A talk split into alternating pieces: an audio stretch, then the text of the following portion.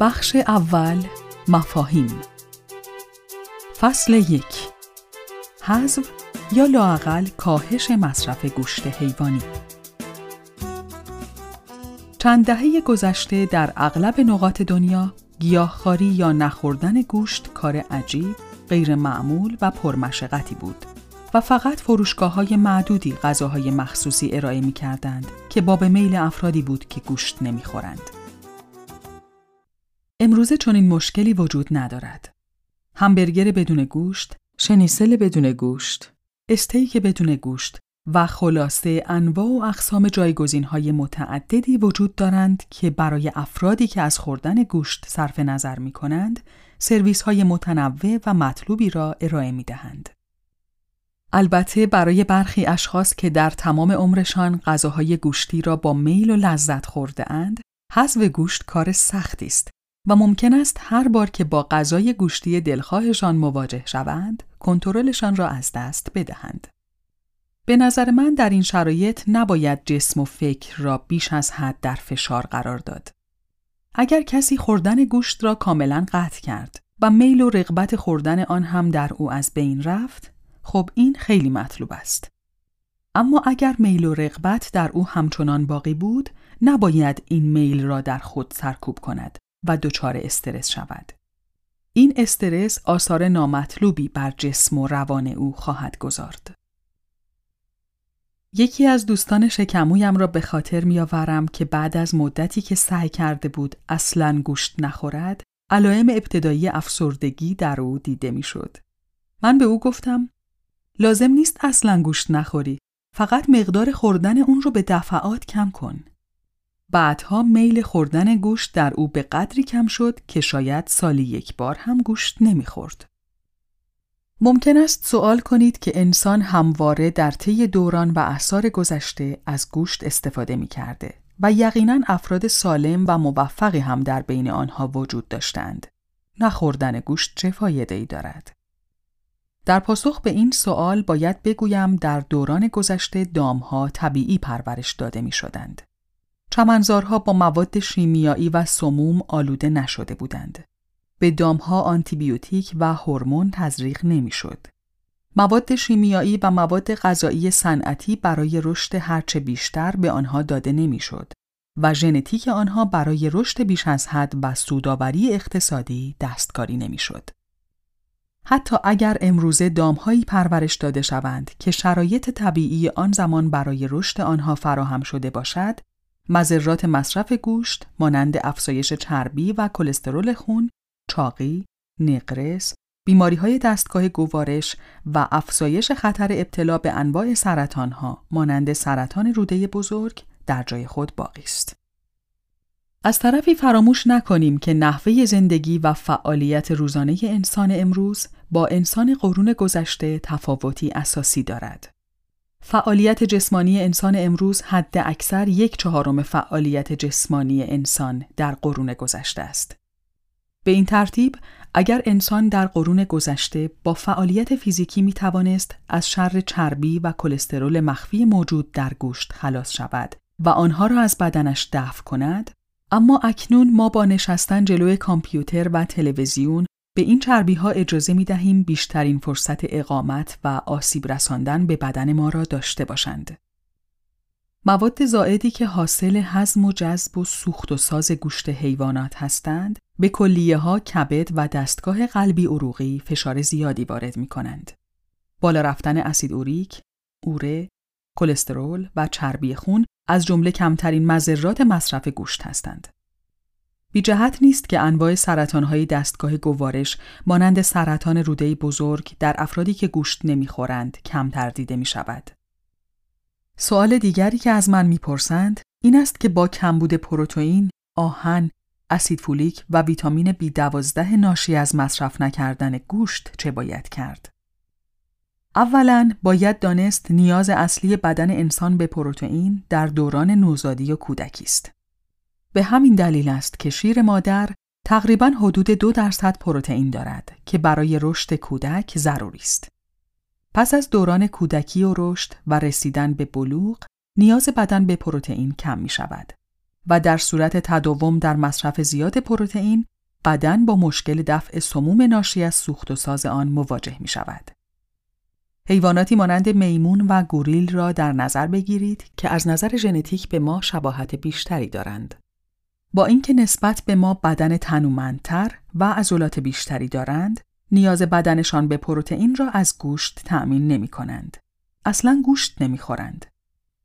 متاسفانه ما دانسته یا ندانسته گاهی چندین برابر نیازمان پروتئین مصرف می کنیم و ناخواسته به سوی انواع بیماری های مختلف و مرگ پیش می رویم. البته پروتئین کافی برای حفظ سلامت بدن و کارکرد صحیح آن لازم است. اما مصرف بیش از حد آن جز خستگی ناشی از نیاز به فعالیت بیشتر بدن برای دفع سموم حاصل از آن و ایجاد بیماری فایده دیگری ندارد. در صورت برخورداری از یک تغذیه متعادل، مصرف گوشت هیچ گونه جایگاهی در تأمین انرژی مورد نیاز بدن ندارد و صرفاً با تولید نیتروژن فراوان موجب بالا رفتن اوره و اسید اوریک خون می شود. در برخی از موارد علت ایجاد پوکی استخوان نه صرفاً کمبود کلسیوم که وجود اسید اوریک ناشی از مصرف زیاد گوشت است که تأثیر کمبود کلسیوم را تشدید می کند و منجر به پوکی استخوان می شود. بدن انسان طوری طراحی شده که حداکثر بین 500 تا 700 میلی گرم اسید اوریک را تحمل و دفع کند. در صورتی که یک استیک که در رستوران سفارش می دهید بین یک تا چهار گرم اسید اوریک در بدن ایجاد می کند. نسبت به اندازه و نوع گوشت. این اسید اوریک وارد مفاصل و تاندونها شده و ایجاد درد و نقرس می کند. نکته که جالب توجه این است که همه می دانیم که فساد گوشت به مقدار کم به بهتر شدن طعم آن کمک می کند. همان چیزی که از آن به قوام آمدن یا خواباندن گوشت در مواد مختلف نام برده می شود. یعنی اجازه می دهیم میکروب های مختلف گوشت را بپوسانند و تا حدی موجب گندیدن آن بشوند تا راحتتر تبخ شود و طعم بهتری داشته باشد. این فرایند عملا موجب آزاد شدن سمومی می شود که بدن برای دفع آنها با مشکلات متعددی روبرو خواهد شد. مردان بزرگی را در طول تاریخ می بینیم که از خوردن گوشت صرف نظر کرده بودند. داوینچی، فیساغورس، سقرات، افلاتون، ادیسون، گاندی و آینشتین. باید این باور نادرست را از ذهنمان پاک کنیم که پروتئین کافی صرفاً در گوشت وجود دارد. منابع گیاهی غنی از پروتئین های با کیفیت مطلوب بسیار متعددند. عدس، لوبیا، نخود، سویا، ذرت، سیب زمینی، بادام، پسته، فندوق، گردو، گندم و جو از جمله منابع مهم پروتئین گیاهی هستند. درباره سیب زمینی این اشتباه رایج دیده می شود که فکر می کنند سیب زمینی صرفاً حاوی نشاسته است. اتفاقاً کیفیت پروتئین سیب زمینی از بسیاری از منابع گیاهی دیگر بالاتر است و تعداد اسیدهای آمینه ای که از تجزیه پروتئین های آن حاصل می شود بسیار بالاست. باید بین گیاهخواری محض و صرف نظر کردن از خوردن گوشت تفاوت قائل شویم. شخصی که از خوردن گوشت صرف نظر می کند می تواند و باید تخم مرغ و هر از گاهی ماهی را در برنامه غذاییش بگنجاند. از طرفی منابع پروتئینی گیاهی به همراه سبزیجات و میوه ها هم باید جایگاه ثابتی را در برنامه غذایی ما داشته باشند و به این ترتیب بدنمان از نظر تأمین مواد مغذی ضروری دچار مشکل نمی شود. باید در نظر داشت که اصولاً و از نظر علم تغذیه پروتئین باید کمترین قسمت برنامه غذایی روزانه یک فرد را تشکیل دهد.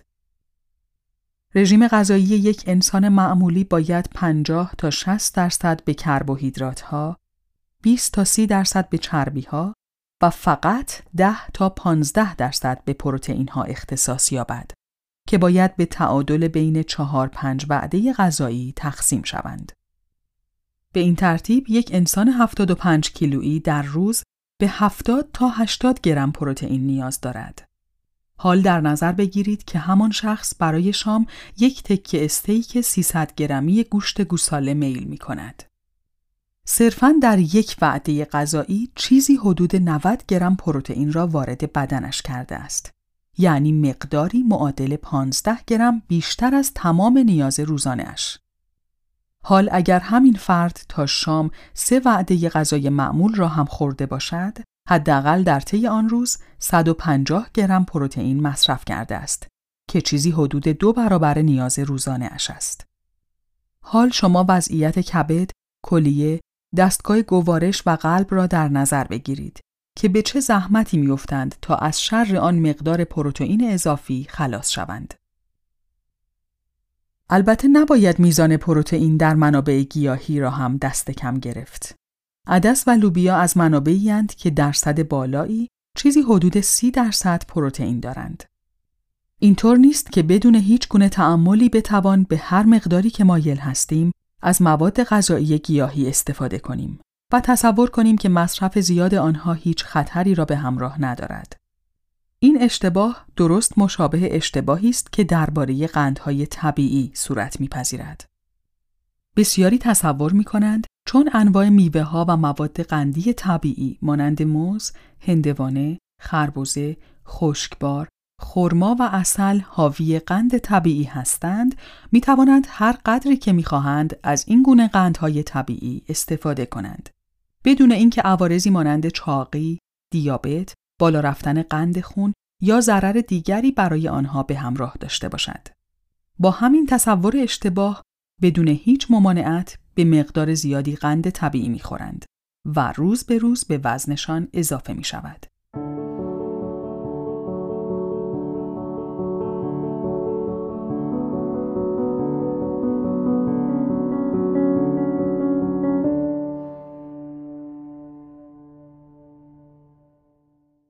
ویتامین B12 و اسید فولیک در خصوص نگرانی از کمبود ویتامین ها و مواد معدنی که تصور بر این است منبع اصلی تأمین آنها گوشت است باید ارز کنم که ویتامین B12 یا کوبالامین یگانه ویتامینی است که فقط در گوشت موجود است و در صورت صرف نظر از مصرف گوشت باید به صورت جدی به تأمین آن توجه کرد و مصرف آن را در رژیم غذایی کنجاند. این ویتامین به رشد، عملکرد و سوخت و ساز طبیعی سلول های بدن کمک می کند. نقش اصلی و اهمیت ویژه این ویتامین ساختن سلول های خونی در مغز استخوان و کارکرد صحیح سلول های عصبی است. مصرف ناکافی این ویتامین منجر به بیماری کمخونی مهلک یا کمخونی پرنشیوز می شود که در نتیجه آن به دریافت ناکافی اکسیژن توسط سلول ها می انجامد و در کارکرد سیستم عصبی و مغز اختلال ایجاد می کند. علائم کمبود این ویتامین عبارتند از ضعف، رنگ پریدگی، مشکلات تنفسی در حین فعالیت شدید، نشانه های عصبی نظیر سوزن سوزن شدن یا کرخت شدن دستها و پاها، گیجی، تپش قلب، اختلال و مشکلات حافظه، زودرنجی، افسردگی و کچخلقی است. کمبود این ویتامین یکی از مسائلی است که گیاهخواران و خامخواران با آن دست و پنجه نرم می کنند که البته راه حلهایی هم برای آن پیدا کردند. از جمله غنی کردن مواد غذایی مخصوص گیاهخواران با ویتامین B12 است که البته این روش های مصنوعی اصلا مد نظر من نیست. ضمن اینکه روش پیشنهادی من با گیاهخواری و خامخواری تفاوتی اساسی دارد. ماهی و تخم مرغ از منابع مهم تأمین ویتامین B12 هستند. و پیشنهاد من این است که هر فرد هفته ای یکی دو بار ماهی در برنامه غذاییش بگنجاند و سه روز در هفته روزی یک عدد تخم مرغ پخته میل کند تا از نظر تأمین ویتامین B12 با مشکل مواجه نشود. توصیه اکید من به آنهایی که فقط گیاه خاری می کنند این است که با مشورت پزشک از های ویتامین B12 استفاده کنند. در اینکه گوشت یکی از منابع غنی اسید فولیک است که به آن فولات یا ویتامین B9 هم گفته می شود شکی نیست. اما گوشت یگان منبع تامین اسید فولیک نیست. غذاهای مفیدی که شامل میزان چشمگیری از اسید فولیک هستند عبارتند از میوه ها مانند پرتقال و توت فرنگی، عدس، سبوس برنج، مخمر آبجو، آرد سویا، لوبیا، نخود، بادام زمینی، اسفناج، کلم بروکلی، گندم و مارچوبه. به خصوص در دوران بارداری مقادیر کافی از این ویتامین در غذای مادر برای سلامت جنین حیاتی است. کمبود اسید فولیک در این دوران موجب بروز اختلالاتی در روند تکاملی لوله عصبی جنین می شود که پیامد آن برای جنین معمولاً مرگبار است. اتفاقی که سالانه ممکن است از هر هزار جنین یکی را گرفتار کند. به تمامی خانم هایی که قصد بارداری دارند، چه کسانی که از مصرف گوشت خودداری می کنند و چه کسانی که گوشت میل می کنند، توصیه می کنم در این خصوص کوتاهی نکنند و مقدار دوز اسید فولیک پیشنهاد شده 400 میکروگرم روزانه را زیر نظر پزشک متخصص تا پایان سه ماهه اول بارداری مصرف کنند. بدن انسان برای ساخت، ترمیم و عملکرد مناسب دی این ای و گلبول های قرمز خون به اسید فولیک نیاز دارد و کمبود آن می‌تواند موجب بروز کمخونی بشود. چه باید کرد اگر موفق به حذف کامل گوشت از برنامه غذایی نمی‌شویم؟ یک گوشت خود را از فروشگاهی مطمئن بخرید و مطمئن باشید که شرایط طبیعی پرورش دام در گوشت رعایت شده است. این محصولات معمولاً با نام بیو موجود هستند و گوشت نباید مانده و کهنه باشد. دو از خریداری گوشتهای خوابانده شده یا پرورده شده در مواد مختلف خودداری کنید. 3. مصرف گوشت را محدود کنید. هرچه محدودتر بهتر. ماهی یک بار، هر دو هفته یک بار یا لاقل هفته یک بار به مقدار کم. 4. سعی کنید گوشت را به همراه مقدار زیادی سبزیجات حاوی فیبر مصرف کنید. تا هم فیبر موجود در سبزیجات از جذب چربی مضر جلوگیری کند و هم ویتامین ها و املاح مفید در آن به دفع سموم موجود در گوشت کمک کنند. مصرف کمتر گوشت صرفاً به نفع جسم شما نیست. ملاحظات اخلاقی هم در آن وجود دارد. با در نظر گرفتن تغذیه دامها و زمینهای زراعی که برای کشت غذای دام بهره برداری می شود، اگر فقط آمریکایی های روی کره زمین مصرف گوشت خود را ده درصد کاهش بدهند، می توان حدود دوازده تا 15 تن غلات در اختیار مردم جهان قرار داد و همه ساله ده ها میلیون نفر گرسنه را از مرگ حتمی رهانید.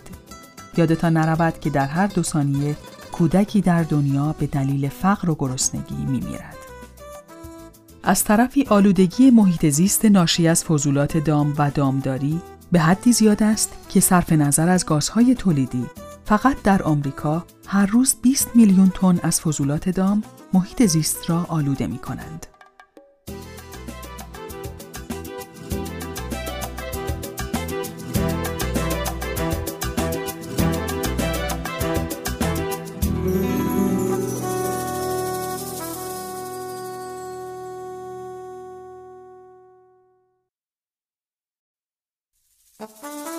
فصل دو چربی خوب، چربی بد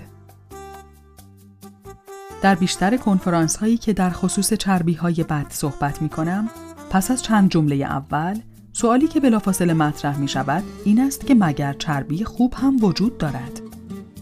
این سوال نشانه خیلی بدی است و حاکی از شناخت ناکافی نسبت به اهمیت چربی در سلامت و حفظ ساختار و کارکرد بدن انسان است.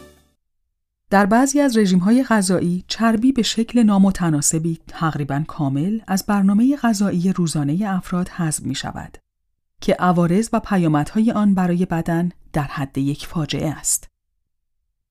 دریافت کالری روزانه از چربی به میزان کمتر از 5 درصد است. حال آنکه باید به 20 تا 30 درصد ارتقا یابد. من موافق محدودیت یا حتی حذف چربی های از برنامه غذایی روزانه هستم. اما بدن به مقادیری چربی از نوع خوب نیاز دارد. در غیر این صورت کارکرد و سوخت و ساز سلول های بدن با مشکل مواجه می شود. نباید فراموش کرد که بین 20 تا 30 درصد کالری روزانه بدن باید از چربی های موجود در مواد غذایی گرفته شود. چه از طریق چربی هایی که خودمان به غذا اضافه می کنیم، مانند روغن زیتونی که به سالاد می‌زنیم، چه از طریق چربی هایی که در غذا وجود دارد، مانند چربی موجود در بادام، گردو و غیره. خوب است که در صورت تمایل به کاهش وزن حداقل ده درصد از کالری روزانه از طریق چربی های مفید تامین شود تا بدن با مشکل سوخت و ساز و عوارض ناشی از کمبود چربی مواجه نشود.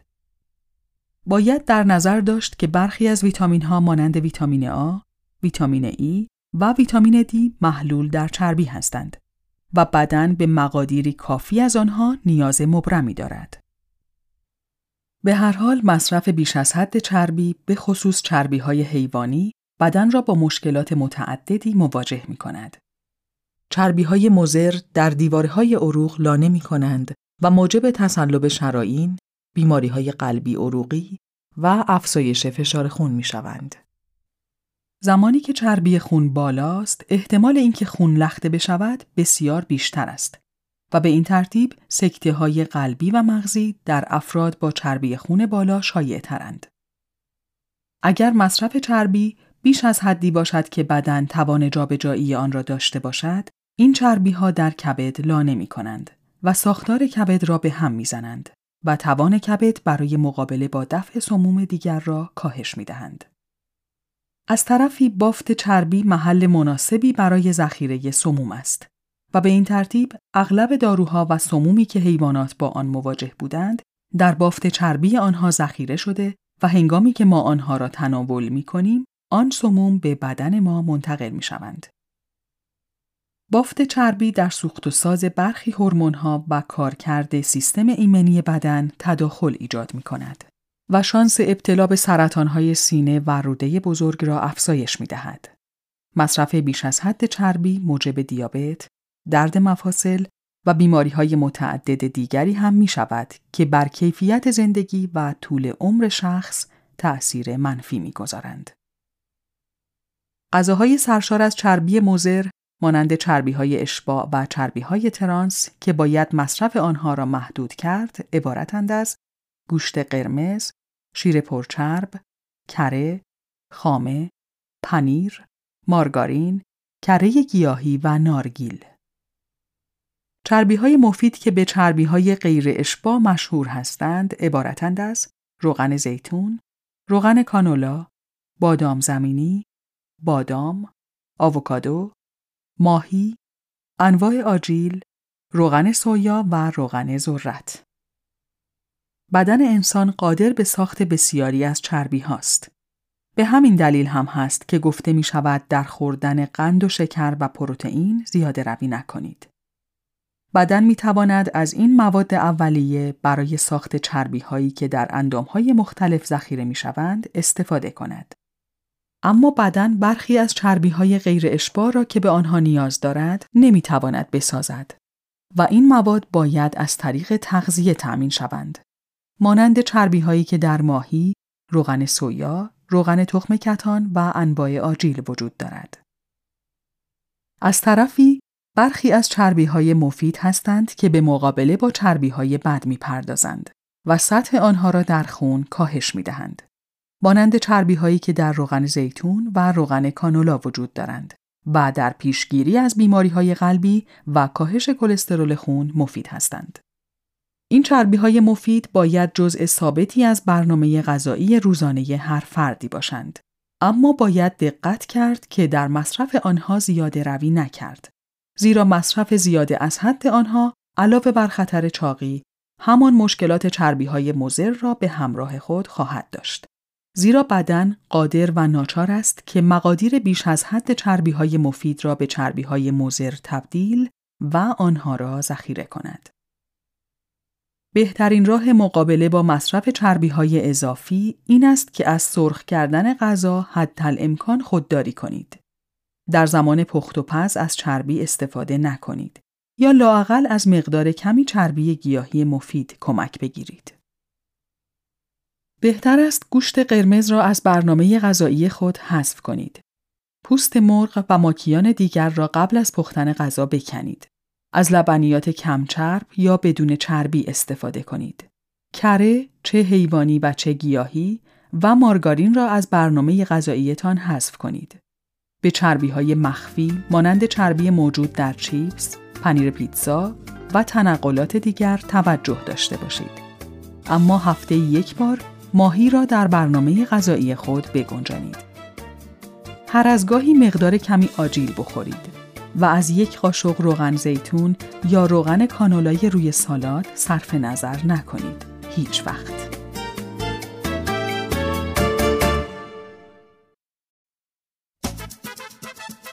فصل 3 ورزش ورزش ورزش ورزش را هم باید مانند چربی به دو دسته مفید و مضر تقسیم بندی کرد. به محض اینکه این جمله را در سمینارها مطرح می کنم، سیل سوالات حضار جاری می شود که مگر ورزش هم بد می شود. برای پاسخ به این سوال باید اول با تقسیم بندی انواع ورزش ها آشنا شویم. ورزش های غیر حوازی قندسوز ورزش های قدرتی مانند پرتاب وزنه، وزن برداری، پرورش اندام، دو سرعت و غیره در این دسته جای می گیرند. در این ورزش ها عضلات با تعداد کمی انقباس بر قدرتشان افسوده می شود. اکسیژن در سوخت و ساز سلول های عضلانی نقش کمی دارد و به همین دلیل در فرایندی بیهوازی اسید لاکتیک تولید می شود. تجمع اسید لاکتیک که حاصل از انقباض عضلانی و سوخت و ساز ذخایر گلیکوژن در عضلات است، موجب خستگی می شود. در این ورزش ها تعداد ضربان قلب و شدت جریان خون در بدن به حد مطلوبی که از یک ورزش انتظار می رود نمی رسد و فقط عضلات بزرگ و برآمده می شوند یا سرعت واکنش و حرکت در آنها زیاد می شود. در بزرگ کردن عضلات زیاده روی نکنید. این ورزش ها در صورتی که با ورزش های ایروبیک یا هوازی ترکیب نشوند در اصل همان ورزش هایی هستند که من از آنها به عنوان ورزش های موزر نام می‌برم. چرا؟ چون آن مقدار عضلات اضافی چندان تفاوتی با چربی های اضافی ندارند. زیرا قلب و دستگاه خون باید با فشار و فعالیتی افزون و دائمی به این حجم اضافی هم خون رسانی کنند. درست مانند کسی که اضافه وزن دارد. این ورزش ها موجب خستگی، آسیب های ورزشی، افسردگی و استراب، مشکل سوخت و ساز چربی، افزایش فشار خون و عوارض متعدد دیگر می شوند.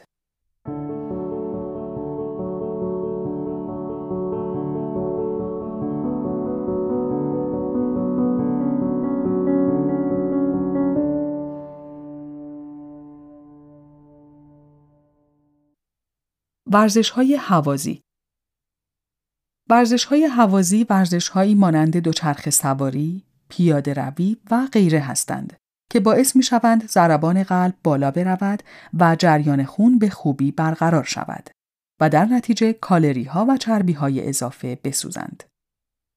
مصرف اکسیژن در عضلات متناسب با تحرک آنهاست و در نتیجه سلول ها با مشکل کمبود اکسیژن مواجه نمی شوند. به همین دلیل می توان آنها را برای مدتی طولانی و به شیوهی متناسب و هماهنگ ادامه داد که در این صورت تأثیرات فیزیولوژیک آن بسیار مفید است و هماهنگی لازم بین دستگاه گردش خون و دستگاه تنفس به خوبی برقرار می شود. اساساً فواید ورزش های ایروبیک عبارتند از افزایش کیفیت تنفس و ایجاد هماهنگی بین دستگاه گردش خون و دستگاه تنفس. خونرسانی بهتر به سلول ها. این موضوع نتایج مطلوبی را در بر دارد. همانطور که می‌دانید خون حاوی اکسیژن و مواد غذایی است. از طرفی خونرسانی بهتر موجب جمعآوری سموم ناشی از سوخت و ساز و دفع دیوکسید کربن می شود. اکسیژن بیشتر دیوکسید کربن کمتر و دفع سموم سلامت و عمر سلول ها را افزایش می دهند. افزایش انعطاف ها و افزایش جریان خون در عروق کوچک. افزایش کیفیت خواب.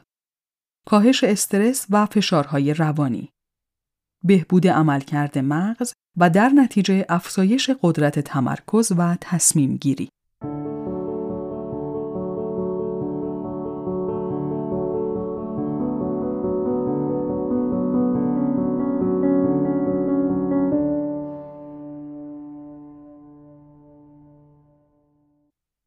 نظم افراط و تفرید چند نکته دیگر هم هستند که مزر یا مفید بودن ورزش را تعیین می کنند. اول از همه داشتن یک برنامه ورزشی منظم به دفعات و مدت زمان مناسب لازم است. افراط در ورزش کردن هم خوب نیست. هفته ای هفت روز ورزش سنگین هر بار سه چهار ساعت نمی تواند مفید باشد. همینطور که فقط هفته یک بار سه ساعت ورزش سنگین یا ماهی یک بار یک پیاده روی پنج شش ساعته یا کوهنوردی یک روزه نمی‌تواند مفید باشد. مثلا من با دو ماراتون مخالف هستم. به نظر من دو ماراتون با وجود اینکه یک ورزش ایروبیک محسوب می شود، همانقدر مضر است که وزن برداری. تحقیقات زیادی وجود دارند که نشان می دهند ورزش ماراتون، عضلات، اسکلت بدن، سیستم قلبی عروقی و دستگاه تنفس را به شدت در فشار قرار می دهد. به گونه ای که حتی گاهی اوقات مرگ ناگهانی، ایست قلبی و عوارض شدید ناگهانی دیگر را به همراه دارد. برنامه ورزشی سالم باید حداقل سه بار در هفته بین یک تا دو ساعت باشد. در انتهای ورزش، شخص باید احساس شادابی داشته باشد نه احساس خستگی در حد مرگ. ضمناً من با ورزش به صورت تفننی مخالف هستم.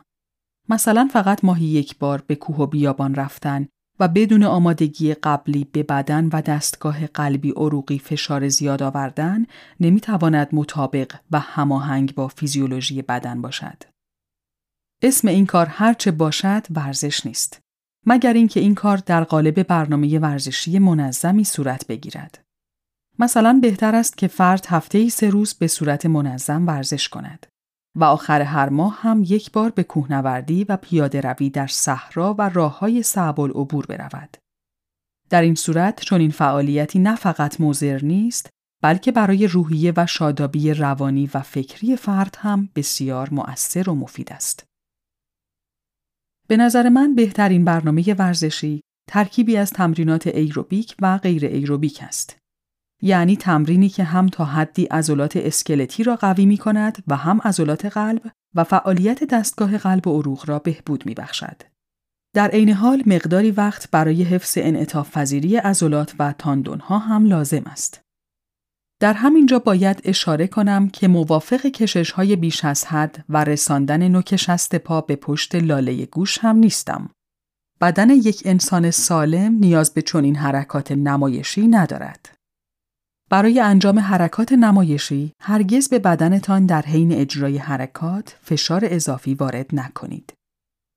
یادتان باشد که قرار است از ورزش برای افزایش سلامتی و بهبود کیفیت زندگی شخصی و اجتماعیتان استفاده کنید.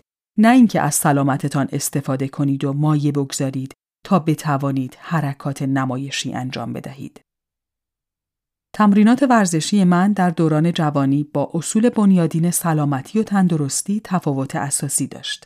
مثلا در شروع تمرین خودم را گرم نمی کردم.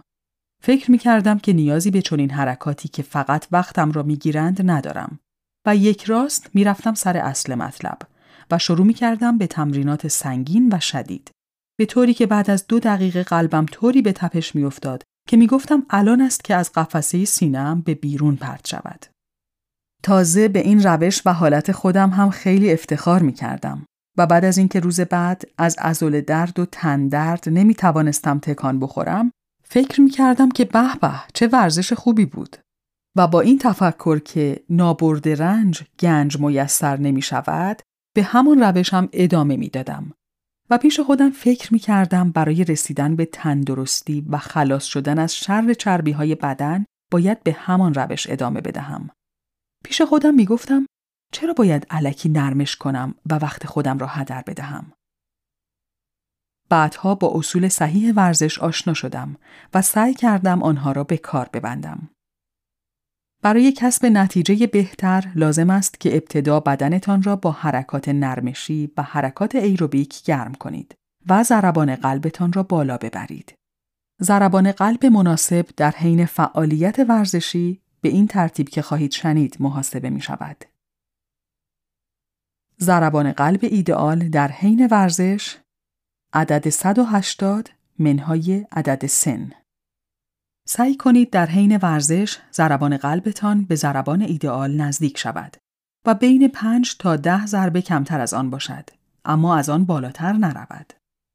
مثلا یک شخص چهل ساله باید سعی کند در حین ورزش ضربان قلبش بین 130 تا 135 باشد. اگر مدت زیادی است که ورزش نکرده اید، عدد پنج را از عدد فوق کم کنید. در صورت ابتلا به بیماری های قلبی عروقی یا تنفسی قبل از پرداختن به ورزش حتما با پزشکتان در خصوص میزان و نحوه فعالیت ورزشیتان مشورت کنید. بعد از اتمام تمرینات ورزشی هم نباید یک باره از تمرین دست کشید و لباس برتن کرد یا زیر دوش رفت. باید مدتی را برای سرد کردن بدن در نظر گرفت تا بدن حرارتش را از دست بدهد و ضربان قلب به تدریج به حالت اولش برگردد. توقف ناگهانی فعالیت های ورزشی موجب می شود که ضربان قلب به سرعت پایین بیاید و خونی که وارد ماهیچه و پوست شده بود مدت زمان بیشتری لازم داشته باشد تا مجدد وارد خون شود.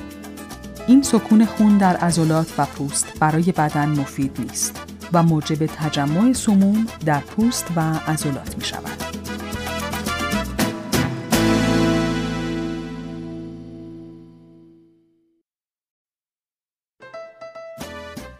تنظیم سوخت و ساز بدن فردی که سابقه تمرین ندارد می تواند با وارد کردن فعالیت منظم ورزشی در برنامه هفتگیش تغییراتی اساسی در سوخت و ساز بدنش ایجاد کند. ورزش منظم باعث می شود خونسازی در فرد افزایش پیدا کند و تعداد گلبولهای خون وی زیاد شوند. این بدین معناست که اکسیژن رسانی به سلولهای بدن من جمله سلولهای مغزی بهبود می‌یابد. از طرفی دفع سموم سریعتر صورت میپذیرد. فعالیت ورزشی کارکرد ریه ها را بهبود می بخشد. ظرفیت ریه ها بهبود می یابد. تبادلات گازی بهتر صورت می گیرند و سیستم های بدن را به سمت شادابی و سلامتی سوق می دهند. تمرین منظم ورزشی موجب ثبات دستگاه قلبی عروقی و ریه ها می شود و بدن را در مقابل فشارهای ناگهانی، استرسهای کاری و مسائل زندگی که ضربان قلب را ناگهان بالا می‌برند مقاوم می کند. همیشه میشنویم که فلانی با شنیدن خبر یا به دلیل مشکلات کاری و غیره سکته کرد. دلیل این است که قلب آمادگی تحمل چنین فشارهایی را ندارد. سیگار، تغذیه نامناسب، استراحت ناکافی و ورزش نکردن از عوامل مستعد کننده این شرایط ناگوار هستند. ورزش منظم ظرفیت قلب و دستگاه قلب و عروق را به گونه ای بالا می‌برد که چنین مشکلاتی نمی توانند آثار سوء ماندگار بر بدن داشته باشند. تأثیر مثبت دیگر ورزش این است که سوخت و ساز بدن حتی در شرایطی عادی و طی روز افزایش می‌یابد. بدین معنی که شخص در حالت نشستن یا انجام کارهای روزانه یا حتی خواب کالری و چربی بیشتری میسوزاند تا دورانی که در آن هیچ گونه فعالیت ورزشی نداشته است.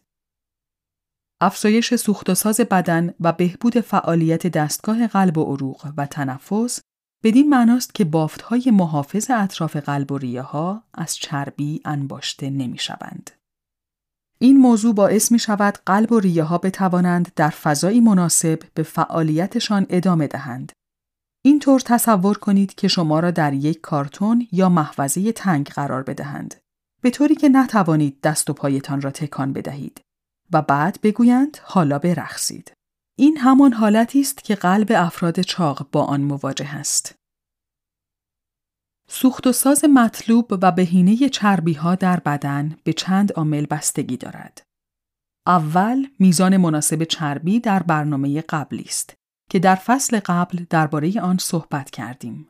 و دوم میزان مناسب فعالیت های ورزشی ایروبیک. البته ژنتیک بدن و سطح مناسب های بدن هم در این موضوع دخیل هستند که با تغذیه صحیح و فعالیت ورزشی مناسب می توان کم و های طبیعی را اصلاح کرد. به طور خلاصه تمرینات ورزشی ایروبیک فیزیولوژی طبیعی سلولی را تقویت می کنند و بر این حقیقت سهه می‌گذارند که ورزشکارانی که به فعالیت‌های ورزشی ایروبیک می‌پردازند با وجود اینکه هر از گاهی غذاهای چرب هم می‌خورند سالمتر و شادابتر از افرادی هستند که از انواع غذاهای چرب گریزان هستند و به قولی دائم و رژیم هستند. نکته دیگری که باید توجه داشت این است که فعالیت ورزشی موجب می شود بدن به رکسازی بپردازد. بدین معنی که مویرک های جدیدی در بافت های بدن ساخته می شوند. و این دوباره به معنای خونرسانی هرچه بهتر است که کمی قبل به آن اشاره کردیم.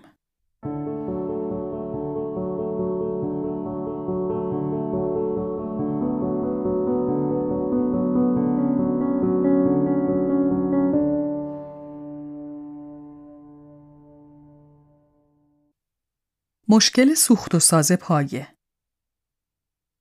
وقتی که بدون ورزش کردن رژیم می‌گیریم در چند هفته اول همه چیز خوب پیش می رود. وزن در هفته اول و دوم یک یا حتی دو سه کیلو پایین می آید.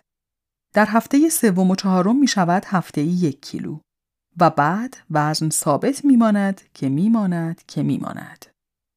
این موضوع چند دلیل دارد. اول اینکه کاهش وزن سریع در هفته های اول تا حدی ناشی از کاهش آب بدن و کاهش حجم بافت دستگاه گوارش است. دوم و مهمتر اینکه بدن مکانیزمی برای تنظیم سوخت و ساز مواد غذایی دارد. زمانی که فرد رژیم غذایی می گیرد، بدن بعد از مدت کوتاهی متوجه می شود که مشکلی در کار است و روال رسیدن مواد غذایی مانند همیشه نیست و احساس خطر می کند. این زنگ خطر که در همه جانداران هم هست، فرایندی را شروع می کند که موجب پایین آوردن سوخت و ساز پایه در جاندار می شود. تا ارگانیسم بتواند مدت طولانی تری با بیغذایی احتمالی که در پیش رو دارد زندگی کند. این فرایند برای انسانهای گذشته اهمیت حیاتی داشته است. خوردن غذا برای آنها موضوع مرگ و زندگی بود نمانند انسان متمول عصر حاضر که خوردن غذا برایش تفریح و مشکل غذاییش چاقی یا کمخوری بیمارگونه به دلیل حفظ تناسب اندام است. ارگانیسم فیزیکی جانداران و انسانهای اولیه با این ترفند یعنی کاهش سوخت و ساز پایه در دورانهایی که غذا برای خوردن در دسترس نیست مانند زمستانهای سخت یا دوران خشکسالی و غیره موجب تنازع بقای آن جانداران شده است. این کاهش سوخت و ساز بدن موزلی شده است برای انسان امروز که فعالیتش یک چهارم تا یک هشتم فعالیت بدنی انسان در قرون گذشته است ولی مقدار غذا خوردنش دو برابر آنها. واکنش و مکانیزم بیولوژیک مهم دیگری هم در زمان کمبود غذا وجود دارد. در این زمان بدن به مواد غذایی حریص می شود و جذب آنها سریعتر و بهتر صورت می گیرد. یعنی اگر زمانی که رژیم نمی گرفتیم و در یک وعده غذایی سی گرم پروتئین میل می کردیم، احتمالاً سی تا چهل درصد آن اصلا جذب نمی شد و از طریق روده دفع می شد. حال که رژیم می گیریم، هر قدر که غذا بخوریم، بدن ذره ذره آن را جذب می کند و از یک مولکول قند و چربی و پروتئین هم نمیگذرد. این واکنش های بیولوژیک کاهش سوخت و ساز پایه و حریص شدن بدن نسبت به مواد غذایی کاهش وزن را برای افرادی که رژیم می‌گیرند به یک کابوس تبدیل می کند. یکی از روش هایی که بدن با استفاده از آن سوخت و ساز پایه را کاهش می دهد این است که عضلات را تحلیل می برد و به این ترتیب با یک تیر این دو نشان را می‌زند. اولا وقتی که عضلات تحلیل می روند، مقداری پروتئین وارد خون می شود که همین نقش ماده غذایی را برای بدن ایفا می کند و کسری ورودی مواد غذایی را تا حدی جبران می کند. از طرف دیگر، عضلات مانند کوره بدن هستند و نیاز به انرژی دارند. وقتی مقدار عضله کم می شود، نیاز بدن به کالری هم کم می شود. در اینجاست که اهمیت نقش ورزش مشخص می شود. ورزش به بالا رفتن مقدار سوخت و ساز پایه کمک می کند. یکی از مکانیزم هایی که ورزش به کمک آن سوخت و ساز پایه را بالا نگه می دارد، حفظ عضلات است. ورزش جدای از اینکه موجب سوزاندن چربی ها می شود، با تقویت و تحریک عضلات از تحلیل آنها هم جلوگیری می کند و موجب می شود کوره های کالری سوزی خاموش نشوند. بهترین شیوه تنظیم میزان چربی بدن این است که با افزایش تدریجی فعالیت ورزشی و بدنی و ایجاد تعادل در برنامه غذایی و پیشگیری از پرخوری و بدخوری سوخت و ساز بدن را در حالت فعالیت مداوم و تعادل نگه داریم. ورزش مهمترین و مؤثرترین راه سوزاندن چربی های اضافی بدن است. به شرط اینکه کالری اضافه تر از نیازمان مصرف نکنیم. یادتان باشد که اگر رژیم لاغری با تمرینات ورزشی توأم نباشد، احتمال شکست پروژه کاهش وزن و از بین بردن چربی زیاد است. مزیت پرداختن به ورزش به اختصار عبارت است از بالا نگه داشتن سوخت و ساز پایه، کاهش چربی های اضافی، تنظیم اشتها، تقویت عضلات و پیشگیری از تحلیل رفتن آنها، تقویت استخوانها و سیستم اسکلتی، تقویت خونرسانی به اندامهای حیاتی بدن از جمله قلب، مغز، ریه ها و غیره، تنظیم ترشح هورمون‌ها و فیزیولوژی طبیعی بدن، افزایش توان مقابله با مشکلات و استرس های روزمره، تقویت اراده، آرامش ذهنی و فعالیت ذهنی بهتر.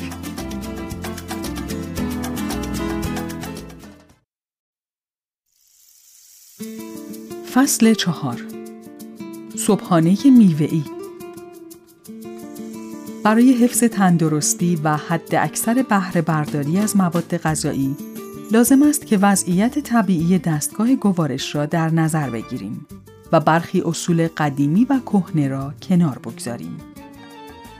حتما شما هم ضرب ها و توصیه های فراوانی را با این مضمون شنیده اید که صبحانه باید کامل باشد، ناهار به مقدار کمتر و شام کمتر از هر دوی آنها. من با شام کمتر مخالف نیستم اما صبحانه کامل به نظر من همان چیزی است که روز هر کسی را خراب می کند.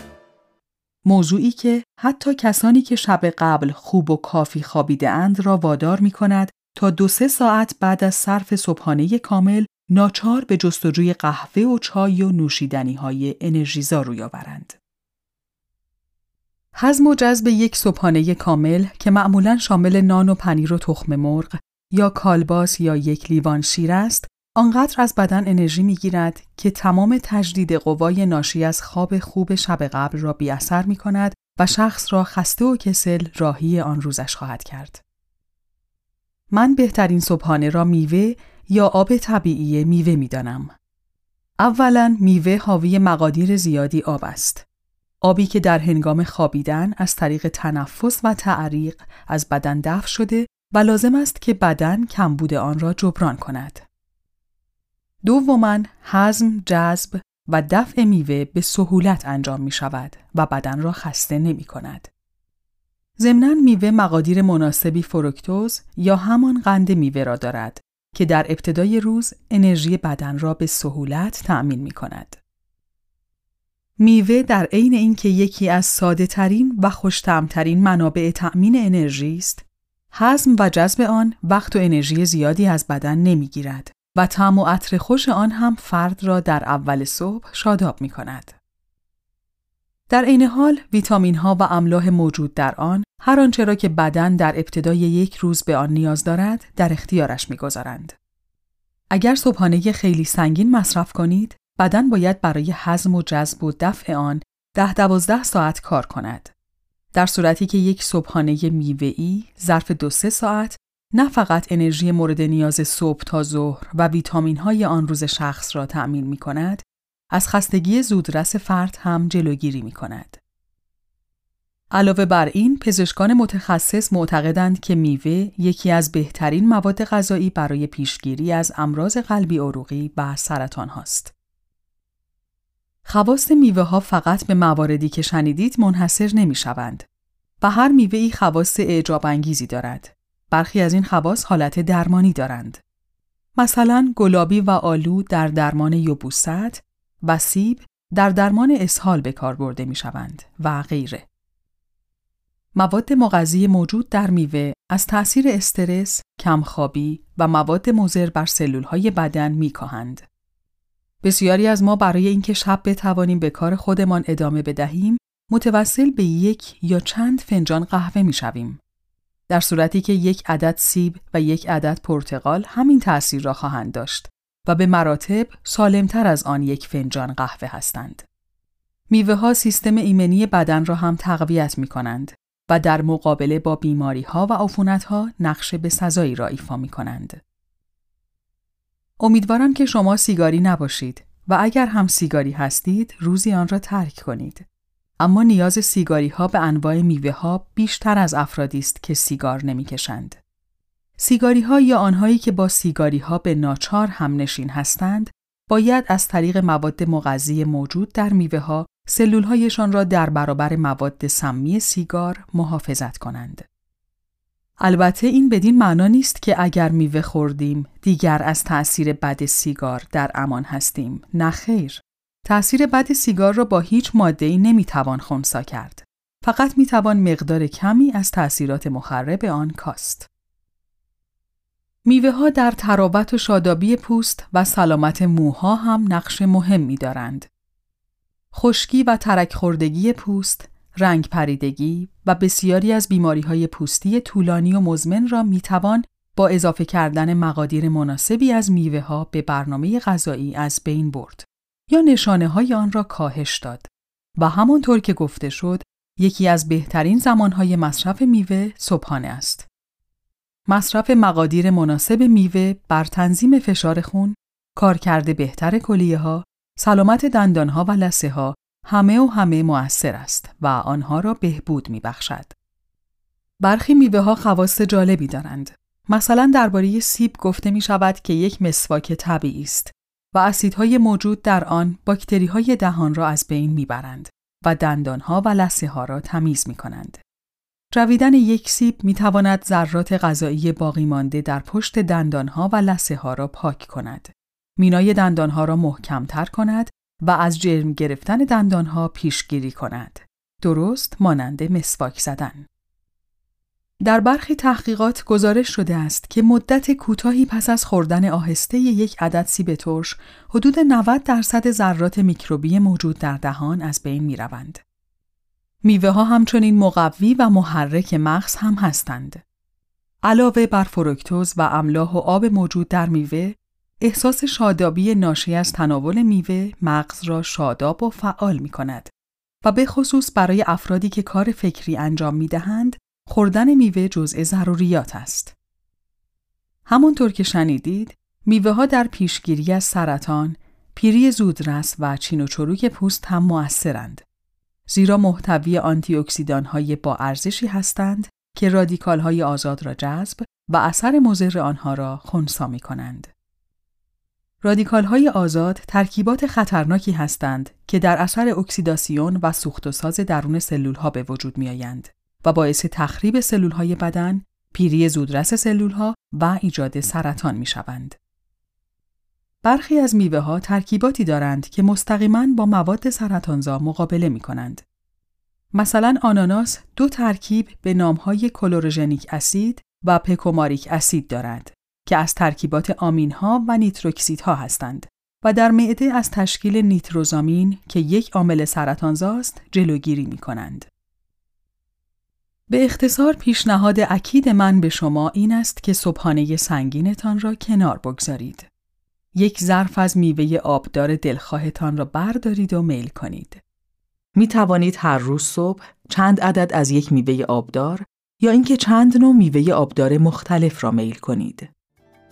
اینکه تاکید می کنم میوه آبدار میل کنید برای این است که برخی به موز و نارگیل علاقه زیادی دارند و البته این دو هم جزو میوه‌جات محسوب می شوند. اما زیاده روی در مصرف آنها می تواند موجب چاقی بشود. ضمناً اگر در روز باز هم میل داشتید میوه بخورید، هیچ کس جلودار شما نخواهد بود و قطعاً برای سلامتیتان هم مفید است.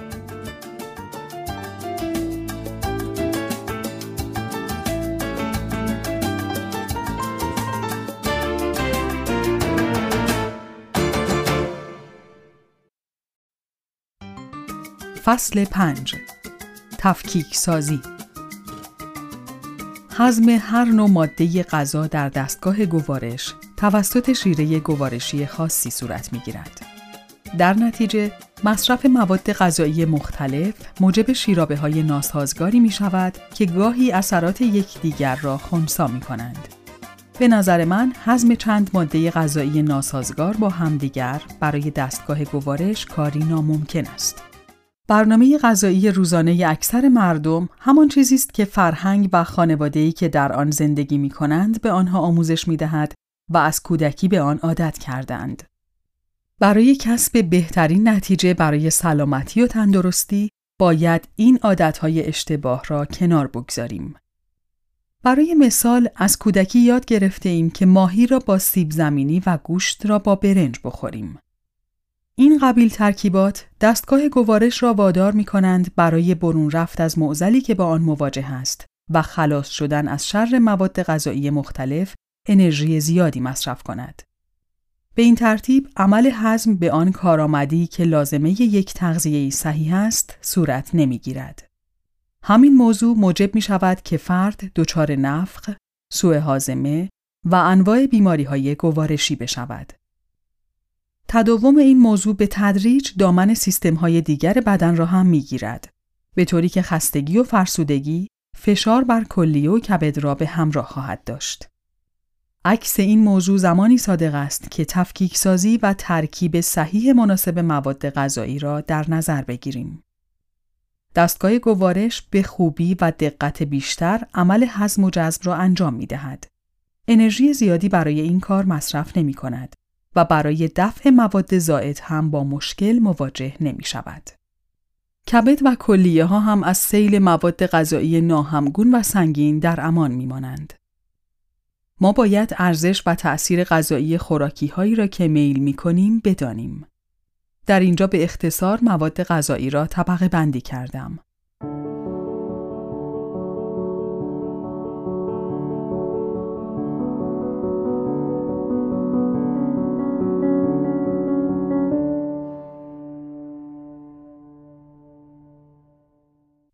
پروتئین ها پروتئین ها ترکیبات بنیادینی هستند که در ساختمان تمام موجودات زنده نقش حیاتی دارند.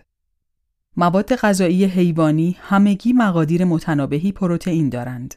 در صورتی که فقط برخی از مواد غذایی گیاهی حاوی پروتئینند.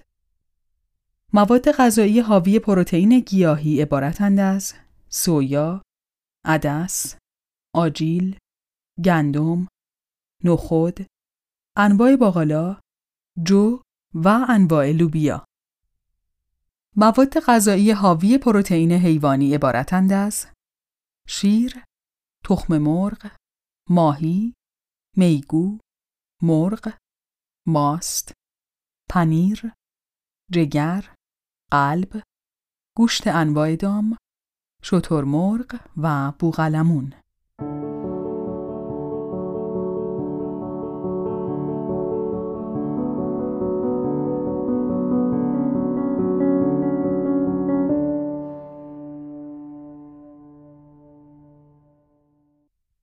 خواست پروتئین ها اشتباهات رایج برخلاف باور عمومی نیاز بدن به پروتئین در حین فعالیت ورزشی چند برابر نیست و مصرف زیاد پروتئین ها باعث تقویت عضلات نمی شود. یک اشتباه رایج دیگر این است که در برخی رژیم های غذایی لاغری کربوهیدرات ها به کلی هضم می شوند و به شخص اجازه داده می شود هر چقدر پروتئین دوست داشته باشد بخورد. جدای از فشار زیادی که کبد و کلیه متحمل می شوند تا آن همه اوره و اسید اوریک و مواد زائد دیگر ناشی از پروتئین ها را دفع کنند، فرد نهایتا سیر هم نمی شود. به این ترتیب بدن به نشاسته حریص می شود و به محض مواجهه با شیرینی و مواد نشاسته ای فرد نه فقط از نظر ذهنی و روانی از نظر فیزیولوژیک هم میل به جذب قند در او افزایش پیدا می کند. اراده مقابله با میل به شیرینی ها و نشاسته بالاخره روزی شکسته می شود و آن اتفاقی که نباید بیفتد میافتد. فرد مانند یک قهدی زده به جان شیرینی و نشاسته هایی که در دسترسش هستند بیفتد و دستگاه گوارش قهدی زده هم همه آن را تا مولکول آخر جذب می کند. اگر شما فقط به خوردن پروتئین ها به مقدار خیلی زیاد بپردازید، بدن چاره ای جز دفع آن از طریق کلیه و کبد و تبدیل و ذخیره آن به بافت چربی ندارد. انجام هر کاری که ما را از تعادل خارج می کند با اشکالاتی همراه است. قند سوخت مغز است. بدن برای اینکه قند خون را در سطح ثابت نگه دارد خود را به آب آتش می‌زند. حفظ قند خون همانند حفظ ضربان قلب برای تداوم حیات ضروری است. حال ما میاییم و با حذف کامل کربوهیدرات ها که منبع اصلی قند خون هستند بدن را دچار گرفتاری می کنیم که در تمام روز باید جان بکند تا بتواند قند خون را در سطح ثابت نگه دارد. استرس، خستگی و عدم تعادلی که به بدن در این حالت وارد می کنیم تصور نشدنی است. این درست که احتمالاً می توان با این رژیم چند کیلو سریع لاغر شد. اما با چه قیمتی؟ و البته باید در نظر داشت که این کاهش وزن موقتی است. به محض عدول از این برنامه غذایی بدن و ذهن قهدی زده دو برابر آن قند و شیرینی مصرف نشده را جذب می کند و وزن دوباره زیاد می شود. به طور خلاصه رعایت تعادل در مصرف پروتئین ضروری است. زیرا این ماده در سوخت و ساز بدن نقش به سزایی دارد. از جمله بافت عضلات مخطط یا همان عضلات اسکلتی و عضلات صاف یا همان عضلات دستگاه گوارش از جنس پروتئین هستند و برای تجدید و نوسازیشان به پروتئین نیاز دارند. مغز از بعضی از اسیدهای آمینه به عنوان سوخت استفاده می کند. پروتئین ها در ساختار برخی هورمون ها نقش دارند. رشد موها و ناخنها ایفای نقش بنیادین در سیستم ایمنی بدن.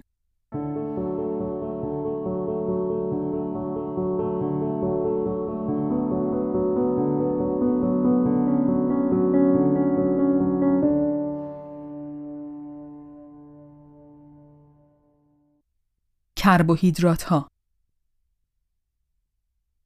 کربوهیدرات ها از قندهای ساده ای تشکیل شدهاند که با اتصال به هم قندهای بزرگتر را می سازند. قندهای ساده مثل ساکاروز یا قند شکر، لاکتوز یا قند شیر و مالتوز است. فروکتوز از ترکیب دو قند ساده ایجاد می شود و در میوه ها یافت می شود. قندهای پیچیده نشاسته و گلیکوژن هستند. بهترین روش استفاده از کربوهیدرات ها مصرف مقدار مناسب از هر کدام از این گروه هاست. اگر مصرف کربوهیدرات ها فقط به قندهای ساده ای مثل قند و شکر موجود در شیرنیجات محدود شود، فرد دچار چاقی و کمبود ویتامین ها می شود. مواد غذایی حاوی کربوهیدرات های پیچیده عبارتند از نان و انواع غلات، حبوبات، سیب زمینی، ماکارونی و انواع رشته ها، برنج و ذرت. مواد غذایی حاوی قندهای ساده عبارتند از شکر و قند سفید، شیره نیشکر، شیره انگور، انگور، خرما و اصل.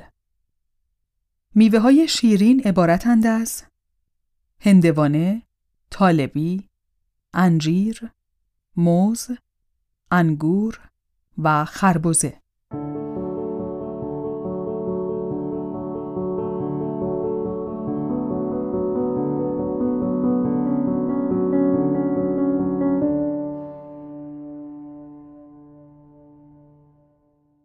چربی ها و روغن ها این ترکیبات هم منشأ گیاهی دارند و هم منشأ حیوانی و در صورتی که بیرویه مصرف بشوند نه فقط موجب چاقی می شوند بیماری هایی مانند افزایش فشار خون، گرفتگی عروق و سرطان هایی مانند سینه و روده بزرگ را هم به همراه می آورند.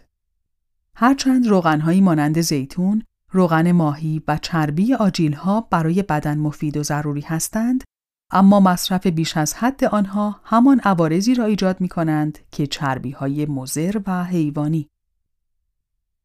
انواع مواد غذایی حاوی روغن و چربی عبارتند از کره، خامه، شیر، گوشت چرخ کرده، انواع روغن، نارگیل، انواع گوشت های چرب، ماهی، میگو، انواع آجیل، پنیر و زیتون.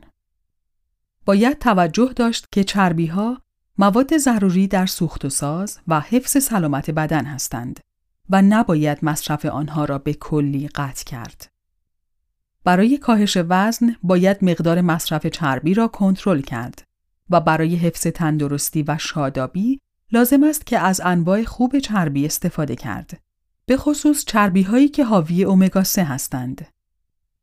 باید توجه داشت که حذف کامل چربی از برنامه غذایی به معنای حذف بعضی از ویتامین های ضروری برای بدن است که نتیجه آن ریزش مو، خشک شدن پوست، ضعف بینایی، ضعف تمرکز، عصبانیت، استرس، مشکلات قلبی و عروقی، خستگی مفرط و شیوع بعضی سرطان هاست. چربی های مفید تأثیرات جالب توجه دیگری هم دارند.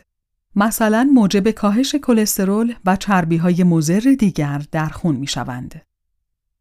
دیگر تأثیرات مثبت چربی های خوب به خصوص امگا 3 عبارتند از کاهش فشار خون، پیشگیری از بیماری های قلبی و عروقی، کاهش خطر سکته و حملات قلبی، کاهش وزن، پیشگیری از پوکی استخوان، کمک به مقابله با استرس ها و فشارهای عصبی، جلوگیری از تسلب شرائین، جلوگیری از رشد سلول های سرطانی، افزایش تمرکز و قوه ادراک، تقویت سیستم ایمنی بدن، بهبود توان ذهنی و حافظه، جلوگیری از پیری زودرس و غیره. در این میان ممکن است نقش مثبت چربی خوب در کاهش وزن نادیده گرفته شود. باید در نظر داشت که چربی ها قدرت سیرکنندگی زیادی دارند. وقتی که فرد چربی را از برنامه غذاییش به کلی حذف می کند، دفعات احساس گرسنگی و میل به ناخونک زدن در روز زیاد می شود و به همین دلیل هم زود چاق می شود. روش صحیح این است که چربی های مزر را تا حد ممکن به حداقل برسانیم یا حتی حذف کنیم و از چربی های مفید برای سلامتی، شادابی و احساس سیری مطبوع در برنامه غذاییمان استفاده کنیم. همانطور که پیشتر هم اشاره کردم، پیشنهاد من این است که چربی های مزر حیوانی را محدود کنید و آنها را با چربی های مفید مانند ماهی و چربی دانه های گیاهی جایگزین کنید.